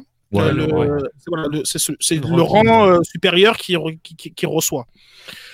Mais bon, ils l'ont mérité. Hein. C'est intéressant parce que, honnêtement, l'Impact bat New England en playoff. Je pense pas qu'il y aurait des débats genre c'est un gros vol. Ils vont dire c'est les playoffs, ça arrive et l'Impact il passe New England. Mais après, si l'Impact ils peuvent frapper un mur contre Columbus ou contre un de club, ils sont détruits. On se dit c'est même pas mal. Pour moi, la bonne nouvelle, c'est que la prochaine fois que le club va nous dire l'important c'est de faire les playoffs après, on sait jamais, mais on va pouvoir leur dire non, on le sait. Vous allez pas gagner. C'est ça. Et puis, Exactement. Je dis pas que l'Impact méritait de gagner, je dis si l'Impact ils auraient pu passer, voyant le match, je dis s'ils auraient pu passer, il n'y aurait pas eu de débat genre c'est un grand vol. Bien sûr que oui, c'était un vol. Mais ils se sont fait manger. Pourquoi on refait Sofiane, tu le sais. Non mais j'ai pas fini, j'ai dit ça aurait été un vol, mais ça aurait pas été un grand vol, ça aurait été un vol. Mais j'ai vu le match. Un peu surcoté, pas trop, etc. L'impact. Excuse-moi, New England, ils auraient dû faire 4-0 à la mi-temps. Ils l'ont pas fait. Tout bad. L'Impact a failli gagner. C'est leur problème. Okay. C'est leur problème. Moi, je peux pas. Oui, d'accord. C'est ce que je veux dire. Justement, mais c'est la définition du hold-up. Imagine genre comme que, imagine que le que, mais les séries le permettent de imagine faire ça. Imagine que Liverpool, Tottenham, donc on va parler un petit peu de foot là. Imagine que Bergwijn il marque son but. Il marque le 2, là, qui fait le 2-1. Ben, si ça arrive, Mourinho est un peu plus calme à la fin du match. Il ne va pas faire sa blague. Quoique ça a été beaucoup plus friendly. Enfin, c'était très friendly entre les deux. J'aime beaucoup. Ouais, ça a été friendly parce que Klopp est resté friendly. Parce qu'il est allé dire à Klopp. Parce qu'il a gagné surtout. Non, mais c'est parce que Mourinho est allé dire à Klopp que la moins bonne équipe avait gagné. Klopp a souri. Mais si ça avait été un autre coach en mode attaque, on aurait pu avoir du. En tout cas, si Bergwijn il marque, moi je pleure. Hein. Je te le dis. Mais donc, pour revenir à l'impact, comme on parle de première ligue, un peu. Il ne faut pas refaire le match. Ils se sont fait. Oui, ils se sont fait dominer, mais. La mi-temps, moi je dis, c'est pas 4-0, there's a chance. Parce que, c'est ça qui est génial avec le foot en fait, c'est ça. Genre comme, et surtout dans le différence entre les expected goals et les buts. Les goals. Les expected goals, c'est le fun, mais les goals. Non, mais ça, c'est un vrai débat par contre. J'aimerais vraiment et ça, je vais le placer certainement. Je ne sais pas si lundi, parce qu'il va y avoir les bilans de saison qui vont arriver, mais je vais le placer. Parce que j'ai regardé le match, par exemple, je ne sais pas si vous l'avez vu, là, Aston Villa-Burnley, j'avais rien à faire. Pourquoi tu as fait ça? Parce que je vais vous expliquer. 0-0, là? Ouais, mais je vais vous expliquer pourquoi. Je m'explique. Il y a un joueur dans l'équipe d'Aston Villa qui s'appelle Jack Grealish, qui pour moi est un véritable phénomène. Tu connais pas sur... Non, mais sur ce match, il doit être à 3 passes décisives, mais claires. Et vu la faiblesse de ses attaquants, il a 0 passe décisive. Et c'est quoi la stat? C'est wannabe assist? Je reprends la phrase de Sid. Genre, les stats, on peut en faire n'importe quoi. Aujourd'hui, ça se trouve que Jack Grealish. Mais les stats, on peut tout. Les arguments pour en faire n'importe quoi. Ça n'a aucun sens. Moi, cette phrase-là, elle me tue. On peut faire dire n'importe quoi au chef. Imagine les mots. Mais merci. Mais là, j'ai fini. C'est fini, Jules. Oui, parce que c'est affolant, parce qu'au final, aujourd'hui, on est dans une dictature des chiffres, alors que ce Jack Grealish-là, c'est un véritable phénomène. Genre est-ce que tu sais que comme il existe, genre comme des expected... Non, mais attends, voilà. Ton truc, là, il existe des expected assists. Donc, il y a quelque part où on compile le fait que, normalement, un match comme ça, il doit finir avec 3 assists. Et si on avait assez de Patreon... On aurait cet abonnement-là aux fameux stats avancés et on aurait pu.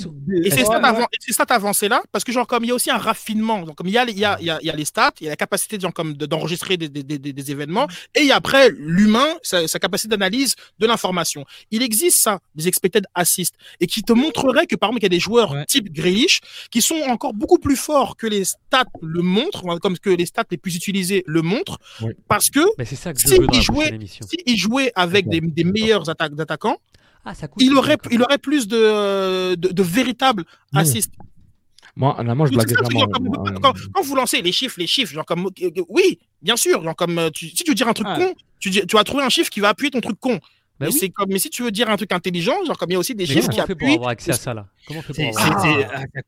Je t'ai dit, il faut 2000 Patreon. On va les voir. Il y a des titres qui font ça là, puis qui sont utilisés par des clubs pro. Les clubs pro maintenant ont leur propre logiciel, leur propre technologie. Parce que lui, si on avait un débat là tout à l'heure dans le groupe là de potes là, 80 millions Manchester a demandé, mais c'est normal. Mais Grealish il les vaut 100 fois. Bah oui. Et surtout, dans le marché des transferts, ça augmente avec tout le monde. Mais ce qui est intéressant, c'est que je pensais vraiment que ça n'existait pas. J'ai appelé ça des wannabe assists, là, des has-been. Là. Ah, c'est pas des almost assists. Là, mais... Non, ça existe. Bah oui, mais si tu viens de le dire, je ne savais pas. Puis c'est incroyable. C'est que... Et puis, mais moi, je suis d'accord avec vous. Là. Les chiffres ont. Ouais, moi. J'ai pas envie de voir c'est quoi l'expected goal de Urruti, là, mais blague à part. C'est. Est-ce que c'est négatif? Ça existe, les chiffres négatifs. Mais... Bien sûr, après, tu fais un rapport entre les joueurs qui marquent plus qu'ils ne devraient marquer et les joueurs qui marquent moins qu'ils le devraient. Donc, Evan Bush a eu son gros contrôle après sa saison. Ça avait été basé beaucoup là-dessus parce que cette saison-là, il y avait eu le ratio entre arrêt et expected goal qui avait été mis dans les meilleurs de la ligue. Mais ce qui n'avait pas été vu, c'est parce qu'il faut aussi, en statistique, là, il y a l'échantillonnage. Là. Si on prend un trop petit échantillon, c'est pas assez valide. Là. Donc, Il y avait eu l'année précédente à son contrat, il était dans les meilleurs de la MLS et je pense que c'est l'année d'avant, il a été dans les pires de la MLS. Donc, plus tu rajoutes du data, plus tu vas avoir une moyenne. Et là, à partir d'un certain niveau, tu peux dire cette donnée-là, elle est valide ou elle est trop encore... Est-ce que le push a été renouvelé par rapport au index Toyota Tercel? Un agent qui va chercher les statistiques pour convaincre celui qui signe, point final. C'est évident. Bon, si le gars en face, il se dit, il n'est pas assez calé pour dire... Ouais, mais attends une minute, là, c'est basé sur une seule saison. Tu sais, il faut ce genre d'argument analytique, il faut que tu comprennes ce que ça veut dire derrière l'analyse. Quand en même temps, par rapport à... et qui les envoient à des clubs, à des agents, tu crois que la vidéo, c'est pas un montage de tous leurs exploits là, versus... après, c'est comme faut faire son travail. Mais c'est aussi, par exemple, donc, comme tantôt, quand je disais, je parlais des 14 ballons récupérés de Vanyama.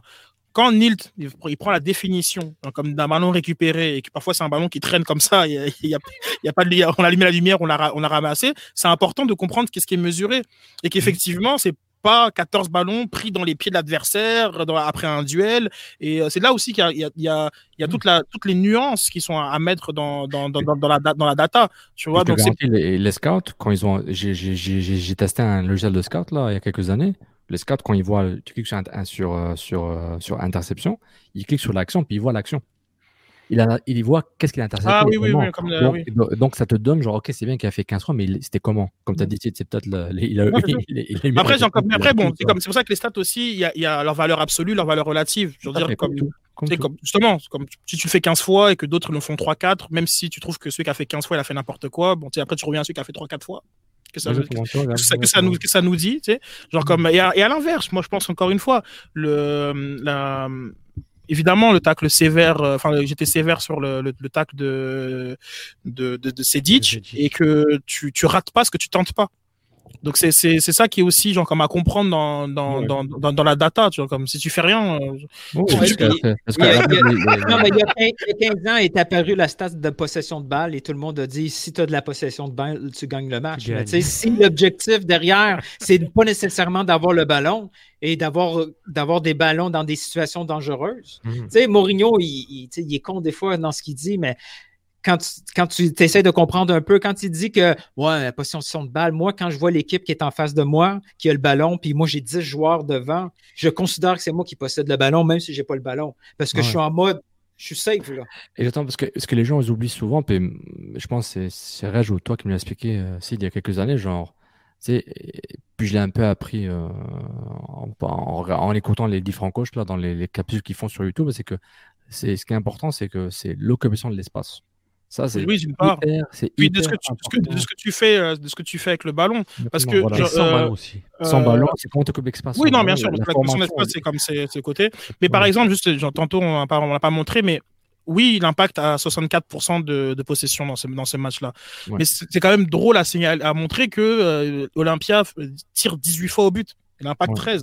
Donc il y a aussi ce cadre une seule fois quand même, ça qui est bizarre. Il cadre une fois comme 5. Après bon, comme il y a le cadrage de Camacho, comme bon, mais en tout cas, il y a cadrage, mais c'est là qu'il y a tiré surtout. Oui, il y a tiré, tu vois, mais t'es quand même, mais tu te crées ces situations-là. Tu comprends? Tu tires pas de 40 mètres, Jules. Tu vois, genre comme tu le fais une fois peut-être, mais genre comme c'est pas 18 tirs ou 18 fois les gens se sont dit moi je tire pour tirer et comme ça j'aurai une stat tir. Mais donc j'espère que les gens vont voir, ils vont voir les 18 tirs étaient où. J'espère qu'ils vont les voir, genre ceux qui se prennent des décisions vont se dire 18 tirs mais d'où. Non mais tout ça pour dire que tu peux avoir 35% de possession du ballon et quand même parce que je veux dire tous les buts se sont toujours marqués après un tir, OK? Donc tu peux avoir 35% de possession du ballon et tirer plus souvent que ton adversaire, d'accord? Et donc peut-être que comme si ces joueurs-là étaient un peu plus de qualité ou un peu plus concentrés, ces tirs-là... Et d'autant plus qu'il y a même une philosophie, parce que les équipes de Guardiola tiraient très très peu. Parce que c'est aussi... Oui, c'est aussi intéressant. C'est comme avoir le ballon à quel but. Et c'est là que je pense qu'il y a un vrai... Tantôt, comme Sof disait que j'étais alarmiste, peut-être pas sur le match en question. Non, mais t'avais dit le mot alarmiste. T'as pas dit que t'étais alarmiste, là. Non, mais je peux l'être sur l'animation offensive de l'Impact de Montréal. Parce que Quioto, allez sur les sites de stats avancés, Quioto a marqué plus de buts qu'il ne devrait. Et ça nous dit aussi que c'est pas ça que... Ça peut dire deux choses. Hein? Moi, ce qui me dérange, ça peut dire deux choses. Ça peut dire qu'il y a la qualité, il y a une qualité supérieure parce qu'il se retrouve dans des situations où habituellement, on ne marque pas lui-même. Voilà, exactement. Ou, ça veut dire qu'il a été chanceux parce que c'est à long terme qu'on peut voir s'il est toujours capable de maintenir ce but-là au-dessus du expected goal. Mm-hmm. Si en carrière, il est toujours au-dessus, ça veut dire qu'il a le talent. Si après un certain temps, il revient à la normale, c'est qu'il a été chanceux. Il a marqué des buts qu'en principe, s'il le réessaye, il ne va pas être capable de le marquer. Donc, c'est pour ça que c'est important d'avoir beaucoup de minutes de jeu pour les étudiants. Sachant que beaucoup de ces buts-là ont été des buts gagnants, et donc ça veut dire comme des buts qui rapportent des points, il faut aussi s'interroger sur l'animation offensive et la capacité de créer des chances de qualité de la part de l'Impact de Montréal, à partir du moment où ton meilleur performeur fait un peu plus qu'il est censé. Et le rôle qu'il a. On fait une occasion de plus et ça finit de zéro. On n'a pas le débat. Ouais, mais ça finit pas de zéro. Comme l'action, la pire action ratée, c'est le raté du gars de l'Honduras là, à 13e minute.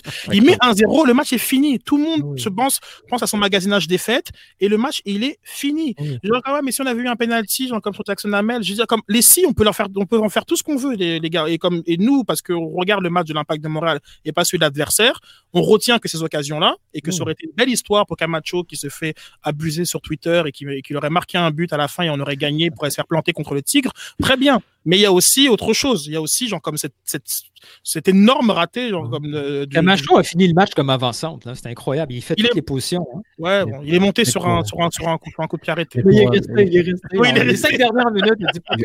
Je vois bien une petite surprise de LAFC en tout cas. Je voulais ajouter ma perspective sur ce qu'a dit Nilton par rapport au expected goal. Quioto, il surpasse où il est chanceux.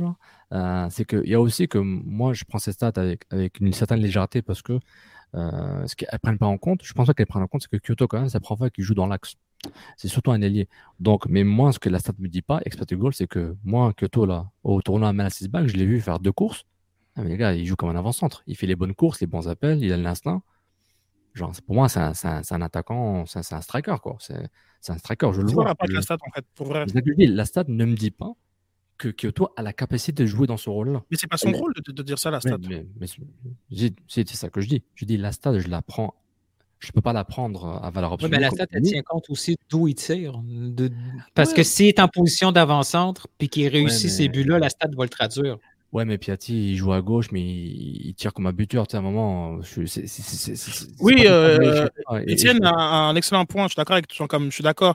Mais en fait, il faut comprendre que offensivement, est-ce que est-ce qu'à quel point offensivement, entre guillemets, pas on est chanceux, ce serait pas le bon terme à employer, à quel point offensivement on est capable de reproduire ce qu'on a pu reproduire. C'est ça la question que j'ai. Et puis c'est pour ça que quasiment oui, on dira qu'il n'y avait pas beaucoup d'effectifs et patati patata, mais l'Impact peut gagner 2-0, c'est pas possible. Et c'est arrivé combien de fois que l'Impact gagne avec un différentiel de 2? Il y a le match contre Vancouver. Mais s'ils pouvaient le faire, c'est contre Olimpia qui n'était pas bon défensivement. Mais Olimpia, ils étaient prêts après le 1-0. Mais il y a un bon point, oui, il y a des vrais problèmes défensifs. Mais peut-être qu'aussi, genre, comme si on savait mieux attaquer, peut-être qu'on n'aurait pas ces problèmes défensifs-là. Je veux dire, comme il y a beaucoup de revirements, il y a beaucoup de... On est très profond dans le territoire. Enfin, on n'est même pas si profond. On est dans les espèces entre le 3/4, là, genre comme à faire des passes comme ça. Donc, comme ça, c'est salut, Saphir Taïder. Tu sais, comme un truc qui sert à rien. Boum, il y a interception. Genre comme 2 passes verticales. Quand il faut courir 4-5 mètres, bon, Vanyama, c'est pas trop son délire. Et puis, genre, comme on se retrouve rapidement. On a fini le show. Exactement au même point, gros départ. Non, parce que, genre, voilà, 12 plus tard. Moi, je suis comme. Alors, moi, il n'y a pas de problème. Taïder joue, on gagne 4-1. Ça, c'est aucun doute, vous le savez. Je vais terminer là-dessus. Et de 2, pour le expected goal, et je finis. Moi, j'ai un problème avec les lunettes qu'on met avant de regarder un match et que ce qu'on a et quand c'est le problème, c'est faut faire attention et on de plus en plus le voit où on a qui prêche, qui fait la parole, qui prêche depuis des années, genre penser au club adverse là. Moi je sais ça. Non, je pense pas que ça soit ça. Je pense que Sid dit il faut si j'arrive en disant ce joueur là est nul à chaque action qui prouve qu'il est nul, je vais l'accentuer. Maintenant. Exactement. Genre comme, et puis voilà, puis on est toujours avec le salaire, on est toujours avec genre comme des attentes qui parfois ne sont pas celles. Nous, on projette des attentes sur le joueur qui ne sont peut-être pas celles que le coach attend du joueur. Donc on peut-être qu'on ne l'évalue pas sur la même grille que le coach l'évalue. Et puis on finit aussi par voir ce qu'on veut voir, ce qui est normal d'un point de vue émotionnel. Tu sais quoi? Les coachs aussi font ça. Oui, aussi, c'est vrai. Je veux dire, on fait la même chose. Les coachs aussi. Mais bon, alors comme ils le font avec l'idée aussi qu'ils prennent les meilleures décisions qui permettent de leur sauver leur job aussi. Tu sais, je veux dire, il y a quand même plus de conséquences versus, voilà, genre comme, tu sais, Camacho, ça a pris qu'il fasse un match en numéro 6 pour qu'on se dise, OK, il n'est pas si pourri, genre comme que tout le monde le laisse entendre. Et de la même manière que peut-être qu'il gagnerait 2 tiers de moins. Tu sais, il y a toujours ça, c'est un peu ça, c'est bon. Genre, on fera le bilan. Le bilan arrive. Chers amis, le bilan arrive. Au lieu de Camacho, il est plus si peu que ça. Gamache. Bonne nuit, Julien. Non, mais c'était pour dire. On fera le bilan de saison. Le bilan va bientôt arriver, certainement ligne par ligne. Enfin, on est en train de vous concocter. On va réfléchir à l'offre qu'on va vous proposer. Avant que tu boucles, parce que je veux juste vraiment remercier, comme vraiment Étienne, Normand, Mathieu, Gladmat. Je veux vraiment tous remercier les gars. Vous avez vraiment participé, vous avez animé l'émission, donné beaucoup de Patrick. Vous avez beaucoup de Simon, vous avez donné Kevin, beaucoup de matériel, c'est le fun. On va essayer de le refaire à plus de reprises. C'est chaud, interactif. Donc merci beaucoup les gars, merci beaucoup. C'est ça. Donc voilà, Sid m'a coupé l'herbe sous le pied. Je voulais vous remercier. Mais vous êtes déjà Patreon. Donc je sais même pas où on regarde les commentaires. Mais si, pas bien sûr, commente. Il y a des choses à l'interne qui restent à l'interne. Il faut qu'on arrête avec ça. Allez, bonne nuit tout le monde. Allez, Julien, fini, let's go. Allez. Wow. Non, voilà. Merci à tous. N'hésitez pas toujours www.patreon.com/canfootballclub. $3 et vous avez énormément de matière. Voilà. Je pense que on l'a prouvé maintenant depuis 11 shows. C'est pas de l'argent dépensé en l'air, c'est pas de l'argent jeté par la fenêtre. Enfin, on chaud depuis la reprise et le retour des anciens, comme on dit, nos retrouvailles. Ah, tu comptes pas l'analyse du tirage au sort avec des champions ? Non, ça compte pas. Ça, c'est un spécial live. C'est un spécial live. En interne, on a appelé ça spécial live. Donc, je me suis dit, est-ce qu'on le compte ? Est-ce qu'on le compte pas ? Donc, voilà. Donc, surtout, n'hésitez pas à nous donner de la force. Patreon.com/canfootballclub. Surtout, continuez à interagir avec nous. C'est comme ça que nous, on aime faire ça. Et puis, comme je vous dis, on va vous donner de la matière encore et encore. Donc, rendez-vous dès lundi. Et pour les Patreons, dès mardi, vous aurez ça en avant-première. Merci à vous. Ciao tout le monde. Ciao. Wow. Incroyable comme il dit.